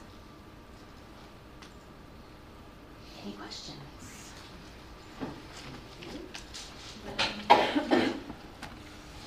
Hi, thank you so much. Um, and I, um, I'm sorry I stepped out. I, t- I got a tick. Like, Ew. 'cause I was in, yeah, well, I mean, I was in, I was picking flowers before here and, and I got a tick, so I ran out. So I was like, ah, I feel them all over me. Um, so I'm sorry I missed part of it. I'm still like creeped out. um, I have a few questions. One is, um, data can be helpful. Uh, data also means an extra burden on teachers to enter the data. Mhm. So I'm, um, I guess I'm not asking for an answer right now, but as you do the rollout, I just want to be mindful of the extra burden of more time away from children, teaching them and being with them in the classroom, and then entering data. So that, Exactly. that's That- a concern. That's why initially, like, because everyone's asking us, well, will teachers have access to this? Not yet, because we really, as administrators and leadership teams, need to figure out how we're going to get that data up there that's not automatically uploaded. So, yes, we Okay, understand. Thank you. Um, the second one is, um, and again, it just kind of popped into my head because, uh, uh, elementary and middle school operate a lot on teams. And then unfortunately in high school, you become siloed and you may not, unless you happen to bump into, maybe, I, I know this isn't just my school, but unless you happen to bump into the science teacher and go, oh, you guys struggling with that kid too? There's no like set system for figuring out. And so sometimes when I enter a behavioral referral, I'm like, oh, you've been skipping all your classes. So, um, and then I've had parents who are like, I had no idea that all these were here, and I was able to send them 15 different incidents, not from just my class. And the, the parent was like, well, I would have, you know, loved to have known. And each teacher thinks I'm just dealing with, you know, an isolated incident or here or there. So I know I get a notification when my kid's grade is entered that's below, but is there some sort of, I'm not suggesting that this is something to implement, but I wonder if there's a dashboard of like, to, to have parents help. Do you, do you know what I'm saying? Um, I'm not suggesting that that would make a lot of sense, uh, or that that's the route to go, but, um, that parent's comment did make me think like, that would have, if we'd known that this was spread across all the seven classes, and it wasn't just me, because it hadn't risen to the level of me uh, contacting the parent until that moment. So I just, how can we leverage this tool Mhm. so that, it, I know in high school it's harder with, there's no team model, but so that um, interventions can happen in a way that would be really helpful and happen more quickly. So the one thing I would say is what this, we feel this is gonna do for us is give us that whole child picture. Okay. And so what we're trying to do is be very thoughtful and streamlined and efficient and not kind of jump to and say, hey, this is the new thing that we're Yeah. doing. Mhm. And so we tried to bring, we started with just um, principals and our leadership team at central office. And then we pulled in the instructional leadership teams at every level, which included at the high school, department heads. Okay. And so to be really thoughtful about the folks that are involved in the SST meetings at the high school and, and understand the advantage that folks can have by looking at all that data in one spot. So as the English teacher, you may not have access to that data now, but your department head does. And so when there's a, a, a concern that's arising, that, that individual has this whole picture view Mhm. of academics in every content area, behavior referrals, the SEL data, that, you know, all of those pieces to be able to collaborate and communicate more with families. So it's not just what's happening in my Eng- English class, but how can we support holistically and what's like the root cause of what's mm-hmm. happening is really the intention and goal of this. It's just trying to be thoughtful mm-hmm. about the implementation and not putting too much on teachers. And quite honestly, it's not, this isn't a data input system. We don't enter data. Okay. We enter data into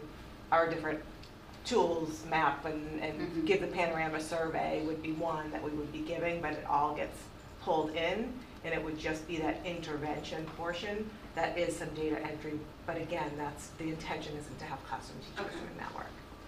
Um, my last question is, and I, this is, um, more for educating the public, but I know schools, um, have policies and also regulations, and they're very careful to have gatekeeping of kids' data. Mhm. Um, so I just wanted to, um, and I'm not even expecting that you would have, because you're not the tech person, but just a, um, a, a reminder or an assurance to families that the, the, the data is used, kept here, or I don't know what happens, but. Yes, that's the first thing we do. That is the first thing we do when we, when we do any type of, um, system like this, is make sure that the data is safe and secure. Okay. Thanks. Just like kind of piggyback on that too, because I know like when we had like the DLIs, we talked about like, you know, student data privacy. So, um, with some of this data, once, um, you know, once a kiddo goes, graduates, leaves Franklin, what happens to, to their data? They become non, once you're a non-member of the school, it's similar to like Aspen, if you're Mhm. checking grades, you become a non-member, and then you're an inactive student in there. Um, I believe it's, it stays within the system Right. archived, um, for record-keeping purposes, um, but in the immediate, I don't know after seven years, I know that there are some statutes around how long records are kept, but in the immediate, it turns to an inactive, and then it's not, it's only accessible to a system administrator at that point, once you've officially graduated. Um, And, uh, so like the system administrator, as in it's stored locally, not, um, on the cloud or at somebody else, you know, on, on someone else's, uh, website, is that correct? Um, in this case, if they signed a student data privacy agreement, which Panorama has, um, the data is secured. I don't know how it's housed, um, within the system or on our servers or in their platform. I don't wanna misspeak, but I'm happy to follow up. That'd be great. Yep. I appreciate that, thanks.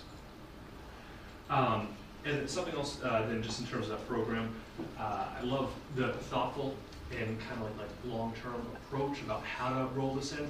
And I really love just the, you know, and, um, to get messy and try it out. I feel like there's so many things, especially when it comes to, to tech and computer apps, some of the, the most success that I've gained is just uh, seeing what happens and, and trying to break the program. And that's how, you know, you really kind of figure out, you know, um, how to use it more effectively and efficiently. I think that's, that's great to kind of have that type of a, a roll-up program. But, uh, and then something else earlier in the slides, um, talked about screeners for signs of suicide. Yes. Now, I know that previously we had, I think through um, Senate President Spilka, we had the grant Yes. for the screener, which unfortunately has expired. Um, Will there still be screeners moving forward?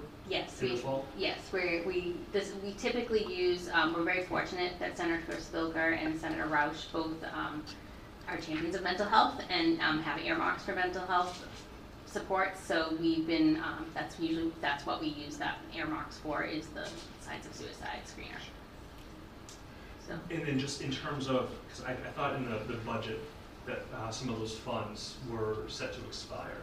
So will we still be able to, to continue on with those programs next fall? As currently, or is that kind of something that we might be hearing about tomorrow and over the coming weeks at the finance meetings? So we got funding for two years um, for the work that's been um, done for those screenings. Um, That funding is set to expire at the end of June, and as of now, we've applied for additional funding via earmark. Um, We have not heard yet whether or not it has been funded.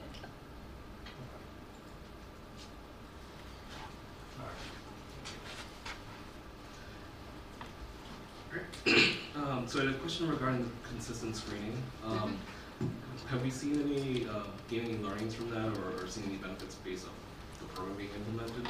The DESSA screening, Uh, or? for the, for pre-K and also K through five? Yes, so, yeah, so, um, again, we have some schools that have been using it longer. Um, so the schools that have been using it for only two years, they're now really looking into the now what, so really looking at those tier one supports, so they're diving into the, the resources that DESSA provides as well, um, to implement, um, those tier one supports. So, yes, we're using that data, we're, we're, we're getting messy with, with the resources again to support the students within the classroom. Yes, we're using the data consistently for our tier two supports and tier three supports with our counselors, they are using that information.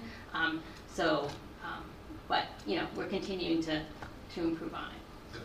Great, thank you. Um, on that, no questions, thank you. Thank you. Uh, yeah, thank you for this presentation. It seems like this is um, really excellent, both, I mean, the data itself that we're getting, but also the, these tracking systems to be able to put it all together to create a, uh, a comprehensive profile of each student to address their needs. Um, So could, could you maybe expand upon, so this, this data tracking and um, this uh, the curation of it all? Um, Again, it's, it's excellent to have this, this full picture.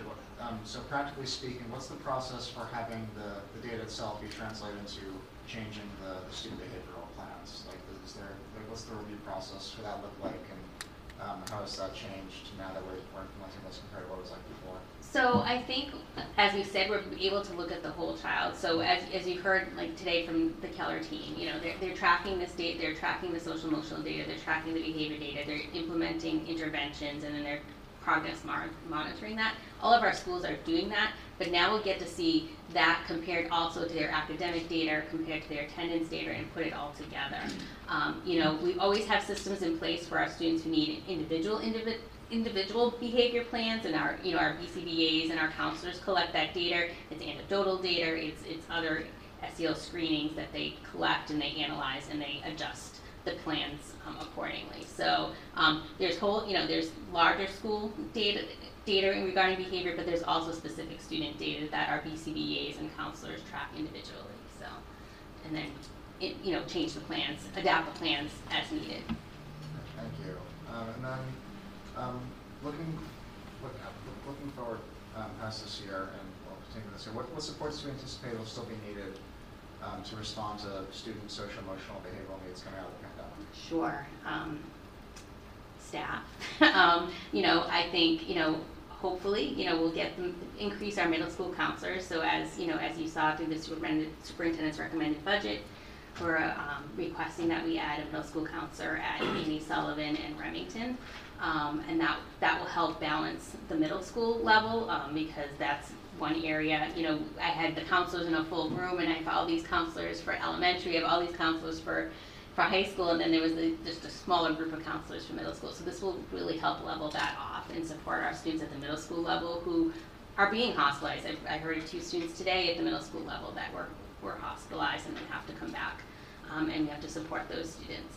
So I think, you know, for next year, that's, that's a start. Um, ideally, vision-wise, um, long-term, um, as I, I think an additional counselor at each level, I mean, at each school, elementary school, and even at the high school, to provide those tier one supports. As Mr. Stark, you know, eloquently shared this this evening, you know, we start off really well where our counselors are able to do that coaching, coaching and modeling in the classroom, so our teachers, you know, have those um, strategies to work with our students and, and support their social emotional needs. But as the needs of the students increase and they're a- they're needing to provide those tier two and tier three supports, we have to pull back on the classroom supports.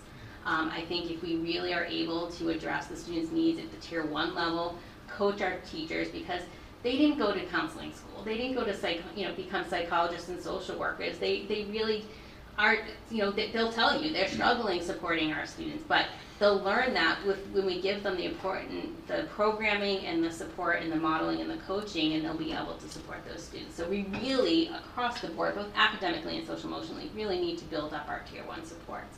Really need to, to support our classroom teachers, um, and our students within those. So that's my long-term vision, you know, because if we can really have a solid base of, of, of mental health providers to provide those supports in the classroom um, and coach that with our students, I think it'll go a long way.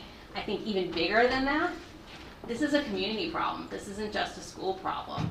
Um, you know, I had our mental health and well-being task force meeting today. We were talking about big picture. What do we need to do because it is falling on the schools, and we can't do it all. Um, so we talked. We were brainstorming today with you know, and we talked about you know increasing our recreational activities for our middle school students and our high school students. So they have a place to go after school um, to keep busy, and increasing transportation. GATRA would be huge if our students could, our middle school students could get to the YMCA to participate in all the beautiful offerings the YMCA has in this town, or recreational activities that happen in this town. You know, we talked about our students who are, you know, we're athletes playing basketball, and I'm going on my tangent, sorry. Um, I've been hanging out with Dr. Bergen too much, but, you know, if we had some of these activities for our students who, you know, may not make the high school basketball team or soccer team, but had like rec league after school that they could join or flag football, that they're missing out on that piece. You know, they're, they're wondering where, where's their cohort, where's their niche, where's their group that they can develop relationships with. So that's even bigger picture if you really want to know what we need to do. So there you go. Thank thank you very much for that very detailed response. We appreciate that. Anytime. That information your, and for our students, thank you. Yeah, I really appreciate that too, because I think sometimes we lose sight of that, because we're always so focused on the schools. Um, but it's absolutely a community, community, community, uh, venture, for sure, community responsibility. I don't have any specific questions, I really enjoyed this, um, presentation, and I'd love to see more about Panorama as you have more about Panorama. Absolutely. Um, Yeah, I remember uh, when we were talking about Panorama a year ago or some- something like that, when we were, we were just gonna start to get into it. From what I recall, it's cloud-based, right? So yeah, I think it's like an external Mhm. um, um, thing, but I, I would imagine it, would- uh, Lucas, you're looking into it, like, it's probably encrypted data, right? Uh, It is, they, every, every software we use that has student data, student privacy, has to sign an agreement that they will house it, maintain it, not share it, not sell it, um, and whatnot. And that's an agreement we have in place, and we created with the DLIs a process for making sure that that's set up before we um, start inputting data uh, into it, so. I do remember you mentioning that before too. Um, and how, how are you finding like the, the like, uh, the ease of like the user interface, the snappiness, flexibility of it, um, and stuff like that? Is it pretty responsive? I think we're learning. We're I think it is. I think we're, I think where we're at is we have certain systems in place, and then we have a new, a, a new um, database or warehouse, and we're trying to kind of figure out where we can create efficiencies. And right now, it does feel a little bit redundant, because we're doing different things in different places and just trying to make that alignment more seamless. So we're, we're working through it. Sure, sure. Yeah, it's always tough kind of learning a new, a new area. Mhm. Um, oh, well, thanks for the presentation and all the questions.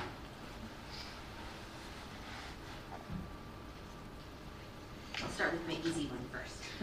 Um, so I'm just checking through our handy dandy EduSpeak glossary. Um, is there any way we can get some of these added onto there? Sure. Just like the expert and Yes. just the map? Absolutely.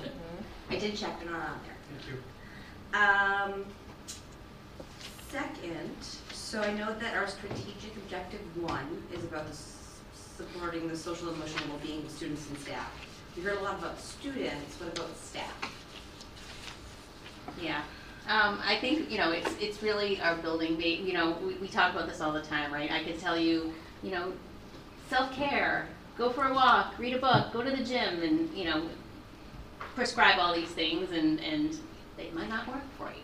Um, so I think, you know, our principals are doing a great job working with their staff directly, and we're supporting our principals and trying to take care of our principals so then they can take care of our staff, right? Because if our principals aren't feeling good and, and overwhelmed and whatnot, then, then of course it's gonna snow into their buildings. So I think our principals are doing a great job, as you saw, you know, the, the, um, what's happening at Jefferson, the Wellness Wednesdays, and, you know, Mr. Stark and, and and Ms. Savage and Ms. Sanko highlighted what they're doing at each building. So I think they're each focusing on their staff and their staff needs, um, and we're, we're supporting our administration and, and each other, I think, in the, in our journey together. So it's kind of like the airplane thing, you put your own mask on We're first. trying to put our own, yes, exactly, exactly. Good. Can I add a comment to that? Of course. The other piece that we control and what we can do is really think about how we plan. Yes. And we try to be as thoughtful as possible around initiatives and not just try to jump on shiny ideas, but try to root them in what's best for kids and do them. One thing that I've been really reflecting on this year, and just my experience in a new role, but having been in education for two decades, is the pace in which we operate and what's expected, and the level of service that we provide in Franklin is, is uh, excellent, and I'm proud of that. But I think what you could expect moving forward is we start to lay out plans. I, it's almost like when you think you're gonna build a shed in like two weekends and it takes you five. Um, I think we have to be realistic with timelines, and I hope that we have the support of the school committee to say, I'd rather be realistic in saying what we're gonna accomplish and try to break things down in a little bit of a more manageable way, because we all know, um, throughout the course of this year alone, the types of things that, um, took place and the amount of time we've spent in a variety of different areas that aren't on the plan, um, and wanting to always keep one foot anchored in goal-driven, purposeful work that's in the best interest of kids, but recognizing that bandwidth, um, the people we have, the amount of personnel we have to move anything forward takes time. So I'm just, uh, that's an area I heard loud and clear from my leadership team, from every single school that I visited with the staff was just around pacing and being realistic with it and set, uh, really important goals, but try to step them out so that they're done well and not just done for the sake of setting a goal with a timeline. So I just would point to that and say that that's an area I think that We uh, tried to. is a staff, I think that is considerate of, of staff members and leadership when you think that way and when you plan that way. Can I add one more thing? Yeah. Um, I think about when we say supporting student social emotional well-being, we talk a lot about bringing them together and having like learning experiences together to grow as an adolescent. And I think when I think about our professional social emotional well-being, I think about our professional growth, and I think we have a lot of room to go to grow, but I think about professional learning opportunities within the district. And so we really, I, it's been highlighted at the, the um, school presentations as well, but really trying to honor teacher voice, um, to, to provide opportunities, um, wh- whether it's flexible learning on our PD day, like the two days we have as a district are two professional learning days. And, Yeah. you know, just innately in one of those and bringing food trucks in, you know, trying to do things like that in those small pockets. It's not enough.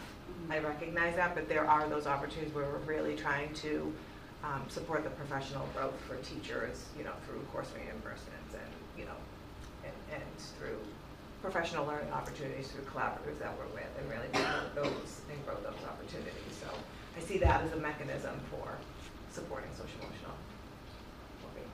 Thank you, Dr. Rogers. And Mr. Jeter, thank you for sharing all of that and being so honest with your um, information. I it. Thank you. And then I wanted to thank Mr. Callahan, couldn't see it, there. Thank you. Um, for highlighting that we're gonna lose the funding for the suicide screening. And being passionate, this is something that I'm passionate about. This is important, you know, Mr. Giguere, you highlighted in March, sixty-four middle school students attempted suicide. Eighty-two high school students attempted suicide, and we're going to be losing the funding for our suicide screening. And that is just appalling and, uh, we need to find the, the, the funding for this. That just, it breaks my heart and it really angers me. So I appreciate you highlighting that. Okay. If there's nothing else, we'll move on. All right. Discussion action items.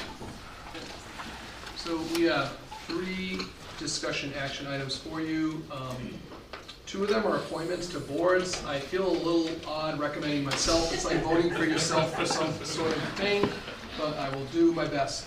I recommend approval of the appointment of Lucas Giguere as the BICO Board Representative for Franklin Public Schools for the 23-24 school year. Do you? Okay. Is there a motion to approve the appointment of Lucas Giguere as the BICO Board Representative for Franklin Public Schools for the 23-24 school year as discussed? So moved. Is there a second? Second. Discussion, questions? Seeing none, vote will come on the motion. All those in favor signify by saying aye. Aye. Opposed? My motion carries. Mr. Giguere, before we move on to B, I have to ask Ms. Stokes to recuse herself and head on out into the hallway. Camille, when we're done voting on B, if you could get Elise from the hallway? Sure. So we'll wait for her to skedaddle. All right, Mr. Giguere?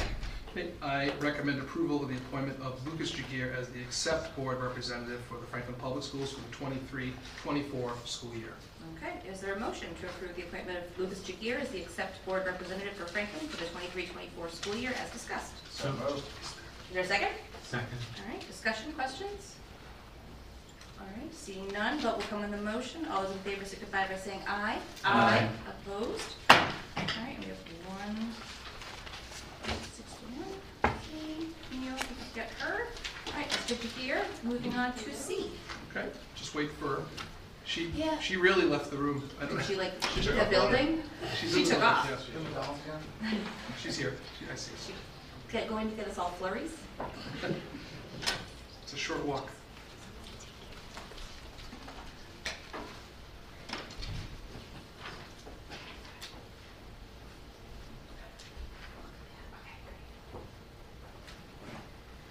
Okay, so the third is the redistricting vote. I recommend approval of the redistricting recommendation as detailed in the redistricting analysis report. Um, Just to tee this one up, just to walk through, you'll um, recall on May 9th, we held, I'm sorry, today's May 9th, isn't it? Yes. So April 20, thank you, April 25th, we had a school committee meeting with a presentation. In your packet was the um, redistricting analysis report, which included the process and the timeline of the, that we took throughout the year, the communications, the story map that existed, the uh, feedback from the community input sessions, along with the um, survey data, as well as um, some additional survey data related to the buffer zones as requested to uh, provide that, uh, along with some information a- at the end that included financial impacts and some long-range facilities planning um, that laid out a- a a roadmap for that particular process. So before you tonight is, um, it's open for a discussion and and a final vote on the direction that we would move in this way. So Okay. happy to answer any questions. All right, is there a motion to approve the redistricting recommendation as detailed in the redistricting analysis report as discussed? So moved. All right, is there a second?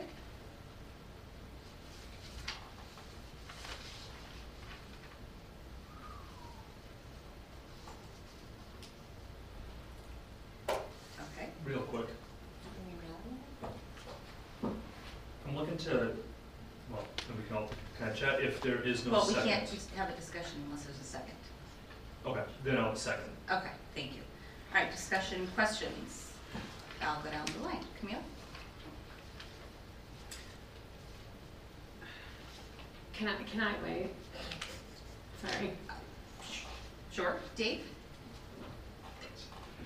Um, yeah, so just to, to start, uh, again, I want to thank everybody that was involved uh, throughout this entire process, uh, the 50 uh, community members that we kind of had, uh, and, uh, and, and everybody who kind of came out, and then we had um, a couple of listening sessions, my colleague and I, and, and numerous people who kind of just reached out, um, just even outside of that, and also through emails.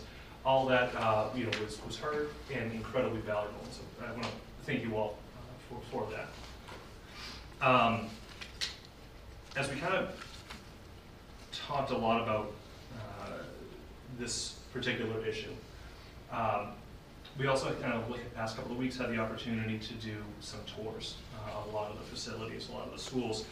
And I think for me, one of the things that really kind of stood out when we started visiting so many of the other uh, schools across the community were, well, not the same uh, problems that, that, say, Keller's kind of experiencing right now in terms of uh, the, just the sheer volume of students, but a lot of other problems that were being experienced across, uh, you know, all of our schools.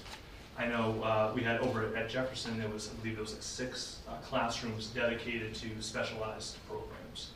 And over at Kennedy, they had uh, modules that are, are well past their lifetime and, past their prime. They had, you know, there was, there was leaks uh, in the ceiling, the, the carpet was held together with duct tape and space heaters because the, the heating system wasn't reliable. And it, it really kind of brought this issue, for me at least, kind of into clearer focus to say, um, you know, there are issues all across the district and, and you know, in, in every facility that we have. Uh, and, and while certainly the option two that's currently kind of on the table does solve for one problem, it, it, there are other problems that need to be addressed. And I think that there, there are also other problems where I know, um, I don't know if, if Dr. Conley's uh, here, but, but over at, at Kennedy, and not to, to kind of put her on the spot, but when we talked about those modules and about really how um, helpful it would be to be able to, to get the kiddos out of some of those aging modules, there were plans in place to be able to do so uh, in the fall, uh, to have uh, most, if not all, of those modules kind of vacated and moved into uh, the existing facility over at Kennedy based upon today's numbers and population. Um, there was question hesitancy if option two is incorporated, if that would be possible, or if that would kind of just continue the utilization of a lot of these aging modules. Um, and so, uh, so again, it was really the, the ability to kind of go to some of these tours that um, I really do think, certainly want to hear from all my colleagues as well too, but uh, I think it, it gives that much more, really kind of behooves the community uh, to a greater extent if we first focus on a more long-term plan uh, than to, to kind of move immediately into option two. You all set? You all done? Yeah. I was gonna ask anybody else if they. No? Yeah, and Mr. Giguere, just correct me if I'm wrong, the modules were not counted in as part of capacity as part of Kennedy, correct? The modules were not counted as part of the, um, part of the space that Mrs. Goodman, I don't believe that they were. Um, currently, currently they, um, they have a music space and a, where the health units are taught are in that space along with some, um, additional spaces for, um, some of our related services are in there currently.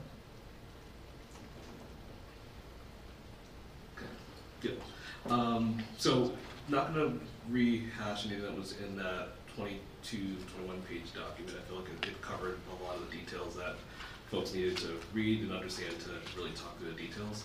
Uh, what I'll speak to is the question was, uh, Stokes had mentioned last time around like why now? And I, I think if we look historically, the things that should be done in Franklin are tend to be pushed down the road, um, and we, we wait until it's an emergency, and then we take action. Um, and then when we do take action, we have a short time frame to take action, hence, for example, the Davis Thayer closure. I feel like the, the school had been talked through about being closed for many, many years uh, by many other previous uh, school committees, and the closure never happened. And by the time it ended up being something to take action for, um, it was done in a quick time frame. Um, and while we're in a space where the need to redistrict is not a crisis now, I think this is the time that behooves us to look look at this and say, how do we get ahead of this so that we're not dealing with the decision in a crisis and we're not focusing on a short time frame where we have to make this change and not really be able to look through um, what needs to be done in the right time frame. Um, also, another reason why why now was around just really confidence around the master facilities plan. I, I agree with this, this is something that needs to be done. Um, this is something that we need to go through.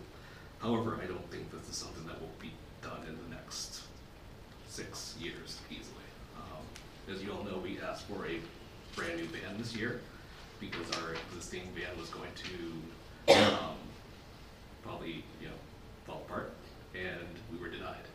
And it was only for seventy thousand dollars. What happened?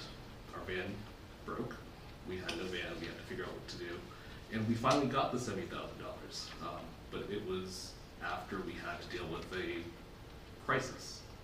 And for master facilities plan, it's not just doing the assessment. The assessment is probably the easy part. The funding is the hard part. Finding the capital and getting approval is the hard part. And then implementing it is the hard part. And I, I just don't have the confidence that if we can, can't get seventy thousand dollars for a van, that we're gonna get millions of dollars in the short term to do, um, any work on these schools to adjust any of the, uh, equity concerns and spacing concerns in the, the near future. So, um, I'm fully supportive of a facilities plan. I think it's, it's prudent to do so because it will help us understand what are the things that we don't know and what are the severities of the, um, conditions of the buildings, uh, to what you sta- stated. But it's not something that's gonna happen in the short term, and if we do redistrict in the next eighteen months with option two, it's not gonna be as if we're gonna redistrict again shortly after, uh, given the, the needs for the funds of the buildings. So. Thank you very much. Um, So first, I'd like to say thank you to um, Space Needs Committee, um, because this is obviously not an easy task, so I've really appreciate it. Um, A lot of long hours putting this information together, and, uh, and, yeah, it's certainly to say thank you, and um, I appreciate you, um, Al, as the chair of the Space Needs Committee, for putting this recommendation together along with our colleagues, and um, thank you for, for that input. So, um, and I have great respect for work you've done. Now, that being said, um, I,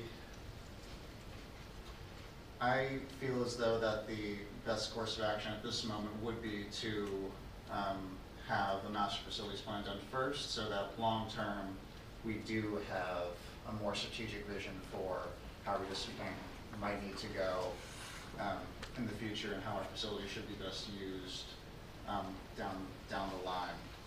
Um, I think to do this now and then potentially use a redistrict again in a few years, um, might not be the best course of action.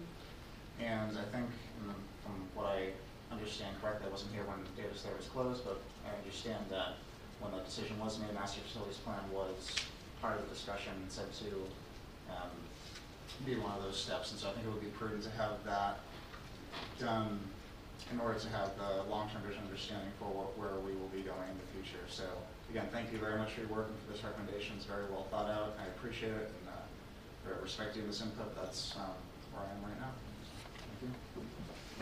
Thank you. Yeah. I definitely appreciate you answering that question out, because I think that's the big question is why now? Um, and I, I think you're, you're very right about sort of, um, knowing that we need to make a change and then not making a change, then making a change quickly, um, or perceived as quickly. And, and Davis Thayer was a great example that had been talked about for, you know, decades, far longer than any of us have sat here, um, before there was actually any type of action. Um, it's a really good point, and I definitely understand your perspective as far as like wanting to do the redistricting now and do the master facilities plan to get more information and understanding that funding will likely be very difficult um, to secure, funding and to implement um, whatever the action steps are. I agree with all of that. I think that makes lots of sense. Um, I do think what um, Dave Callahan said as far as like there's issues at all the schools. and we love them, and they all have their own special, special little, you know, idiosyncrasies. Um, but I, I think this, I think that point Dave Callahan you made about this solves one problem, um, but there are others, and, and we, we don't even know what we don't know as far as that goes. That just like was what we could see with our eyeballs. um, on those days. And so I think a more thorough, you know, looking at, looking at the guts of the schools, looking at the plumbing looking at the electric and the roofs and, um, you know, all the spaces and the sinks, um, that would be, I think, uh, in a really comprehensive and thorough way, could just give us the information that we need to make, um, a decision based on sort of big picture, um, considerations. Those are my thoughts for now. Megan? Um, yeah, thanks for your work on, on the committee, and, um, uh, just to be short, I'm, um, in, in favor of the master facilities plan, you know, getting, getting data from that. Um, is my comment. Is that okay? Yeah. Okay. Um, I do appreciate all the community members and the staff who emailed or texted or called or spoke to me in the grocery or um, came to these meetings or met in person at our listening sessions. Um, and in some ways, this um, this decision has been, or this deliberation over these months has been harder than anything else I've done, and um, because it there's it seems so many more factors, and the even all the COVID things and the mask and all that wasn't as difficult as this, um, which I'm surprised to say. um, and I do remain deeply concerned about the reports that we've heard from Keller staff about disparity in class sizes across the district, about pull-out groups being done in the hallways, about the size of pull-out groups, um, about pull-out groups being done in book rooms and teachers can't get materials during their, you know, few minutes of planning. Um, and so I would charge that the issues that have been identified at Keller include teachers' voices more than ever before for solutions. Um, and that will be our new principal's job, and I know that the, um, the staff expressed such confidence in her ability to listen and her ability to shepherd them through this. Um, ultimately, though, the compelling arguments for me um, came from, and I would like to applaud um, the people who, that both the staff and the parents who reached out to us and community members were almost to a person so respectful and reasonable, so understanding of the bigger issue, and I was really heartened by the community sense that I recognize this may need to happen for the best of the community. And so many people stepped outside their own concern about their child's uh, fears. And although they might have recognized and shared with us um, heartbreaking stories of their kids being worried about moving, um, or how neighborhoods would be separated, that they understood that redistricting is something that has to happen sometimes because we have to have a, um, an equitable district. Another compelling argument for me to not go forward with it right now is these kids have been through so many learning styles and so many changes. Not just the DT kids, but pre-COVID, lockdown teaching, hybrid teaching, coming back from COVID. Last year, this year. As a teacher, all three of these were different years, totally different. And they're different for the kids too. And to do this disruption yet again for these kids, even if it's five years from now, those are different kids who aren't going through this. Um, and then finally, to be purely transparent, in, in my perspective, is we have some difficult budget issues coming up, and if 20% of our kids are moved, the goodwill of this community and the, the outpouring of negativity about this decision does not speak well if we spend that capital right now. Um, just about a year ago, I said that the determination of whether this process is a successful one is not that people are pleased. Um, in fact, somebody said, "Oh, you're getting ready to piss somebody off tonight." so I was like, "Well, you know, that's the job." Um, but I said a successful process is that we make it as transparent as possible and that we give opportunities for community input. And, and I feel as though we've tried to do that. But I also believe that it's, that we learned, that we've learned a lot about, I mean, some, five of the seven of us are still, you know, a year and a half in, and that we learned to do better. That the next process, we know what we didn't know, that we didn't know. Does that make sense? And um, I think the master facilities plan will help, but also we will all be better at assessing it. What's more is, I've said at the last listening session, and I, I gotta, I gotta, I'm, I'm a, I cry easily, but the, it was the democratic, democratic process in action. I mean, this, this is, we're not elected to just have our own beliefs and never be affected by other people. We are, this is like local government, local politics is, that's, that's where it's at. And people participated. And it took perhaps some of them waking up, realizing they're on the map. So I would make this charge to people in the community. One, to the um, decision makers at the schools, that teachers' voices are included for creativity, for um, how buildings are used, how students use the buildings, how teachers use the buildings. To um, include, one parent really had a compelling case to be made that um, there were no, that, that psychologists need to be on the panel too, about any kind of change or redistricting, that, that our, our school staff who care about the SEL of students, it's not just a logistics decision.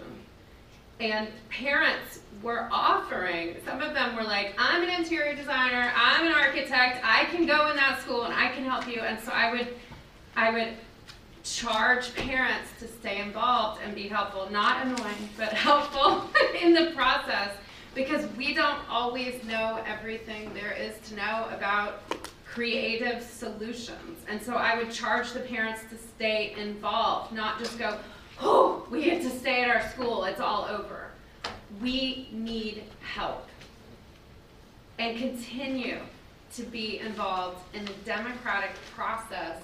This is where the patriotic music starts. That we all believe in or claim to believe in.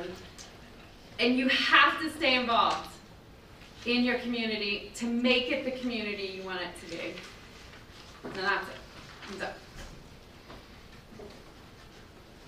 Yes.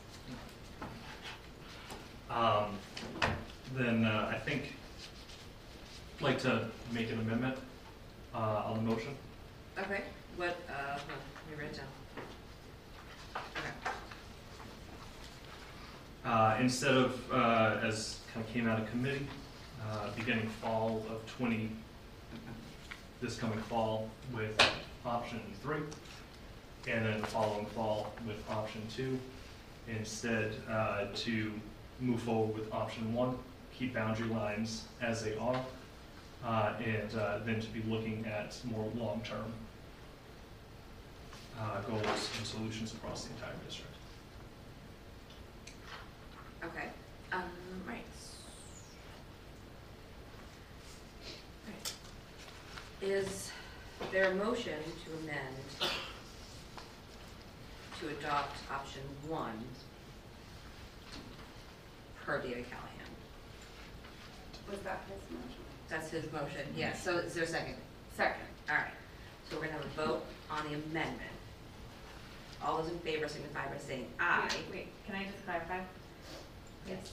So does this take option two and three off the table? This is just solely option one in and of itself? Yes. That's how I would, Right, Yeah, okay, like just it- wanted to clarify, okay. So no buffer zones. boundary lines mm-hmm. remain as they are lines today. Remain, we focus on master's facilities planning, okay, okay, just quick one to clarify. Okay. All right, so the second, all right, vote will come on the motion. All those in favor of the amendment signify by saying aye. Aye. Opposed? Nay. Okay. All right, so now, move Motion approved. So is there a motion to approve the redistricting recommendation as detailed in the redistricting analysis report as amended? Which again, to clarify, is. Is the, is what you had discussed? So we vote to approve the amendment, then we vote to. To, yes, the original, Approve. Okay. original motion as amended. Okay, Okay, so is there a motion?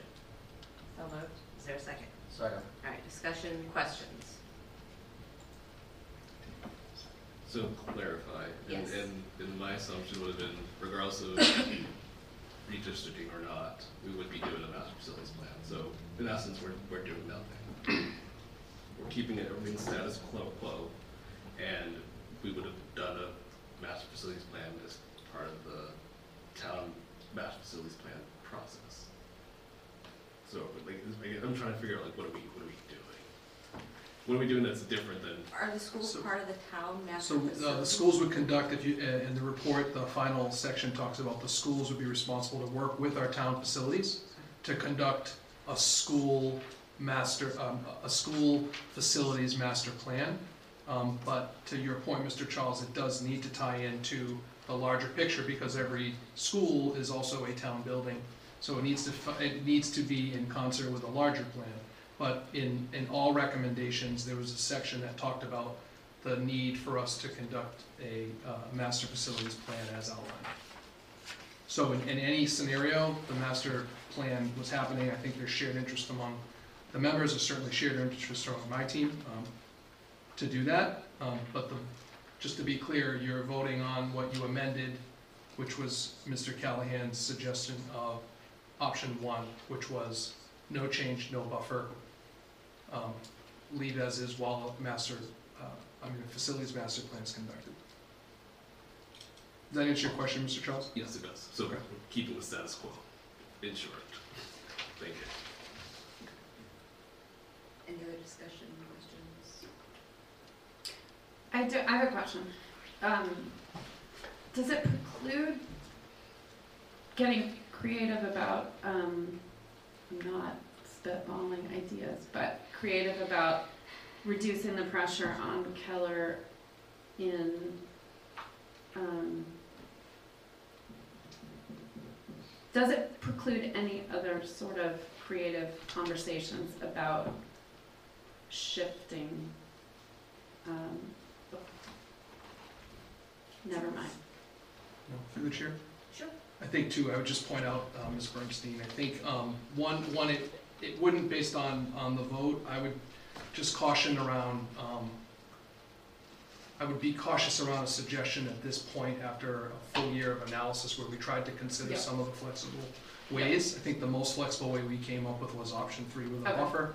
But, um, I just would just say that. The other piece too, um, I know that Mr. Stark offered the invitation for anyone to walk through Keller. I think it may be regardless of, um, you have a vote among, amongst you now, but you're welcome to, um, work through my office if you'd like to walk through and see, because I do think, I'd be remiss if I didn't say a lot of work has gone into planning for Keller and the number of students that they have currently, and I know we've heard multiple perspectives, and all of them are valuable, and everyone's entitled to how they navigate a day and, and how they work. But I do know, in my time and having been um, at every tour, certainly a lot of effort's gone in to try to do that, and I think there's a continued commitment to want to look at how we utilize space regardless of whatever decisions made. Okay. You had your hand up. Um, Yeah, I guess sort of to, to your point earlier, um, Mr. Giguere, as far as like not, um, pushing too many initiatives, you know, you said something like the next shiny thing, um, pushing, you know, things out towards, um, staff in a quick way to meet a deadline. I think, um, if we're, if we're saying with option one, it's sort of like, option three and option two would sort of require a lot as far as bandwidth behind the scenes, um, as far as, you know, central office and building administrators also. And so I think just those transitions and knowing how hard it can be to transition lots of students, um, into different places and, um, what a lift that would be, I think freeing up, um, freeing that up makes me feel, um, more comfortable. I think that's sort of like another variable. Um, and then as far as like looking at the master's facilities plan, having more bandwidth from your offices to sort of help help with your pieces of that and not having to do it all at the same time. You're Thank you. Okay. Any other discussion, questions? Okay. All right, seeing none, vote will come on the motion. All those in favor signify by saying aye. Aye. Opposed? Nay. Motion carries. Moving along, discussion only items, Mr. Giguere. Okay, Just skip the bearing. Thank you. Okay, so uh, next for discussion only is our, uh, a recommendation. Um, It's not a recommendation for a vote, but it's just a matter of looking for some support from the committee. Um, As you know, we posted our um, school business administrator position. Sadly, um, Mrs. Goodman uh, is retiring, and we posted the position twice. We had seven candidates apply for the position. Um, I can get into what I think the, the variables are there for sure, but ultimately, um, one of the things that we did through this search was to conduct, uh, contact MASBO as well. Um, they are the state agency that oversees and, and provides leadership and support to school districts related to school, all things school business. Mrs. Goodman's a member. Um, um, They reached out to us um, to look at that and um, offered an opportunity to explore an interim school business administrator. One thing that I'm cognizant of, um, we really um, had a thoughtful process around trying to hire, but as a new superintendent, um, this particular role is crucial.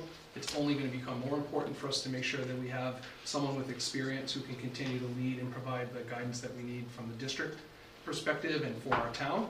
And um, I wanted to just put out to you that I'm interested to continue to explore the opportunity. Masbo did reach out to provide some, some supports and some uh, potential um, folks that could be interested. I'm interested to continue this process.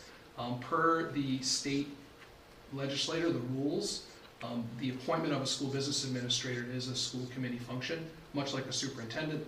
Um, So if uh, that would suffice, and if that's something that I can get some support behind to move through, there would be a public interview process for a candidate to come before you, and then provide an opportunity for you to vote um, to move that forward.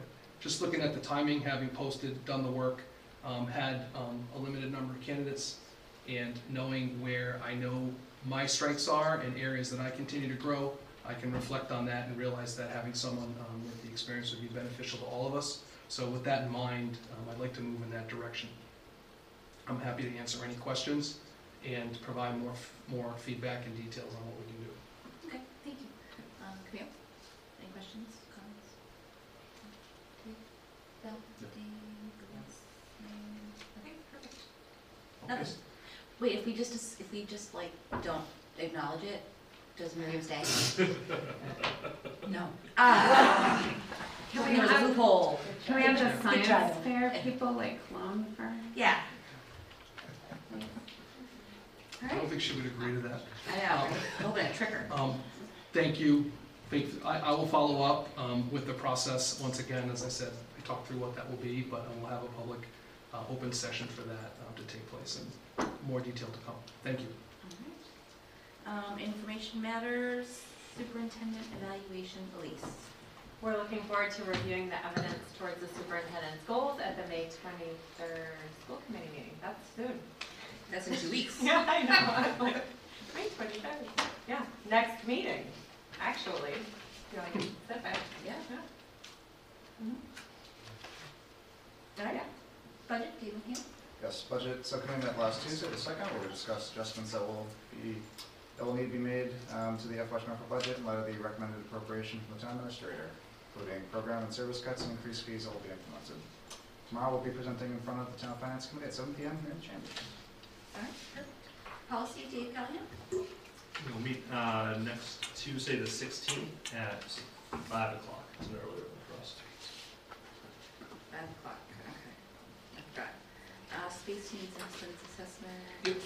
So with the, today's vote, I think that brings the close to our charge. Um, so I guess, I'm not sure what the next steps are for this. Do we, so, I think it's one of the next, yeah. The how did- what procedural they- piece, we may have to vote to either um, dissolve re- re- dissolve the redistricting advisory committee. Um, the space needs you may, um, want to consider as we move forward with some planning. Uh, it may be good to have a subcommittee of the school committee as we continue the, um, facilities master planning. And each year, uh, Ms. Spencer, you do appoint school committee members, so that's something you can consider as well as we move forward. Mhm. Join PCC. Uh, we are meeting next Monday, the fifteenth. All right, School Wellness Advisory Council. Um, we met last week and, um, talked a little bit about the Walking Roll to School Day. Thank you, Keller, for highlighting that. Um, that was, um, has been done in the past by Keller and some of our other schools and was initiated, um, by a senior during her senior project. Um, and she really, she really did a lot of work as far as, um, trying to get more, um, coverage of it and sort of wider, wider spread than in previous years at other schools and, um, you know, more, more signage and, um, safe, safer routes and just recruiting more, sort of helpers from our community. So that was a success. Um, at the SWAC meeting, we spent some time planning for our SWAC Farmers Market appearance on June sixteenth. And our next meeting is Tuesday, June sixth. CPAC? CPAC is hosting a workshop on May 11th, focused on the Massachusetts anti-bullying law. Um, CPAC had developed a needs assessment to gather input about families' experiences with special ed, 504, and other supports in our schools, and that uh, questionnaire, that survey is still open. So if anybody hasn't filled it out and is interested in doing that, um, that it's always helpful to get different perspectives and input from various families in our district. Um, so they can check the website or the CPAC's Facebook page to find that link. Um, CPAC has also been meeting monthly with the district special education administrators, and there's one more meeting this school year. Okay. Mental Health and well-being Task Force. We had our final meeting of the school year today, um, so we, we will be, um, at the town health fair at the public library on May twenty-fourth from three to six P M. Um, and we planned that today, and we already began planning our next critical conversation event, which will happen on May first or May eighth in twenty twenty-four. Um, we did have, an update, we did have our critical conversation event, um, on last, was it last week already? Oh goodness. Um, anyway, it was, um, probably one of our best yet, we, we say, I mean, we think as a group, we're a little biased, I know. Um, we had about, probably about twenty-five people maybe, I don't know how many were online, a lot of people Well, how about in the advantage. audience? In the audience, I'd say there's probably about twenty-five. to 30 twenty-five to people. thirty people, which is probably the most, the largest attest- It's 'cause I'm, in I'm off the team now. That's why I asked you. Is that what you're trying to get? my at? moderation. Yes, of the yeah. But anyway, um, no, I think it really was our student voices. Our students were absolutely amazing sharing their stories. Um, they were very brave and courageous, and um, I couldn't be prouder of our Franklin students um, and our team. Nicole um, Claremont was phenomenal as our, our keynote speaker. Um, so we're excited. We're excited already planning for our next one. Okay. And DEI committee? DI, excuse me, our next meeting is May seventeenth. Okay. Moving along, consent agenda, Mr. Giguere. I recommend approval of the minutes from the April twenty-fifth, twenty twenty-three school committee meeting as detailed. I recommend acceptance of a check for three hundred and ninety-five dollars and forty-three cents from O'Connor Portraiture for supplemental supplies as Keller, at Keller Elementary School as detailed. I recommend approval of the overseas trip funding account within the student activities fund at Franklin High School. Is there a motion to approve the consent agenda as detailed? So moved. Is there a second? Second. Discussion, questions? All right, seeing none, vote will come on the motion. All those in favor signify by saying aye. Aye. Opposed? All right, Motion carries. Next on the agenda, we have good of the order. As I'm sure all of you remember from reading the norms and protocols, which were approved at the February 28th meeting. So Item 26 states, "Good of the order's purpose is to allow the members to speak about the functioning of the school committee with the intent of improvement. First meeting of the month, moving forward." Um, So I just wanted to double check to see if anyone has anything they'd like to discuss at this time. I'll just go down. Camille? No? Yeah. Mr. Callahan? Yes. It's always yes. Yeah, this is the Yes, airing of forty-five grievances. minutes. Yeah, you, you've got till 10 o'clock. Well, which brings me to point one, Uh, I'd actually like to, at a, a future meeting, if we could, uh, bring back up, uh, the norms and procedures. Yeah. Uh, you know, we've kind of lived with them, uh, for a while here, and, uh, I think we could definitely kind of make some, some little tweaks, specifically, talk about like the, the ten o'clock one, uh, uh, in time, not just because it's typically me that gets handled at ten o'clock, uh, but I know that initially, I went back and I looked at, you know, like a year and a half worth of meetings, and, and there were, uh, there were only like, like very small amount that actually kind of hit that three-hour mark. Um, and then all of a sudden we went, we approved this, and it's, it's literally been every single one. So, um, if we could just, uh, next meeting, uh, bring this, uh, back up for review, so that we Of can go course. through it, make some amendments, changes, and then votes on any amendments. Um, maybe if you talk to us, you wouldn't go? Yeah, that's not gonna happen though. Yeah, no. If anything, I think the three-hour thing, I'm just getting more comfortable and having even more stuff to say. Some say by midnight. Oh. Yeah, some of the school committees say by midnight. Um, Wow, That's a challenge. yeah, so that was your item one? You had a second item? No, that's really not. Oh, you were just kidding, all right. No, nothing for tonight. Uh, no, nothing at this time. I don't, I don't really, but I'm glad, so the first meeting of every month. Yes. Yeah, it's good to have the opportunity. Yeah.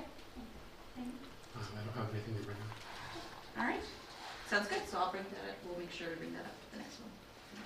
Um, Mr. Giguere, oh, no, nope, I lied, citizens' comments. Aha. Are there any citizens in the audience, in person or online, who would like to make a comment on an item not on tonight's agenda and falls within the committee's purview? I'll check. Anybody wanna, no? Nobody, all right. Online, if there's no one? All right. Now, Mr. Giguere, Okay. new business. So our next meeting, you'll receive um, the final district improvement plan update. You'll also hear uh, a report out on my goals, as Ms. Stokes said. Uh, uh, Annie Sullivan Middle School will be joining us for highlights, and we are excited to honor our retirees. I'll be that It's that time of year. Wow. Yeah. All right. So, next we will be entering into executive session and will be returning to open meeting. So pursuant to Mass General Law, Chapter 30A, Section 21A3, to discuss strategy with respect to collective bargaining with the ESP LPN unit as an open meeting may have a detrimental effect on the bargaining position of the school committee, and the chair so declares. Is there a motion to enter into executive discussion and return to open meeting as discussed? So moved. Is there a second? Second. Vote will come on the motion. Roll call vote. Camille? Yes. Dave Callahan? Yes. Al Charles? Yes. Dave McNeil? Yes. Elise Stokes? Yes. Megan Whitmore? Yes. Me Spencer, yes. All right, we will adjourn and be right back.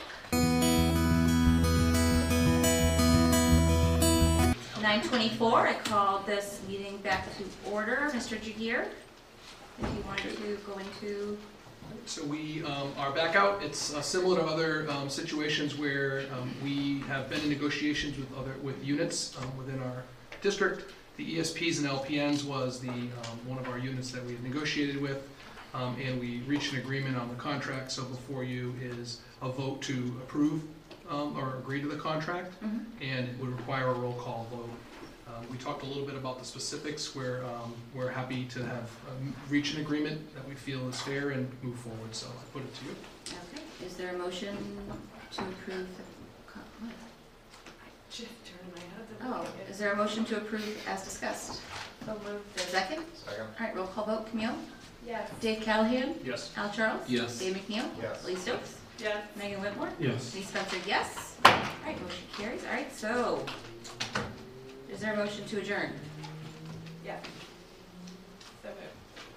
Is there a second? Second. Camille? Yes. Dave? Yep. Al? Yes. Dave? Elise? Yes. Megan? Yes. Me, yes. All right. Thank you, everyone. We'll see you May 23rd. Meeting is adjourned.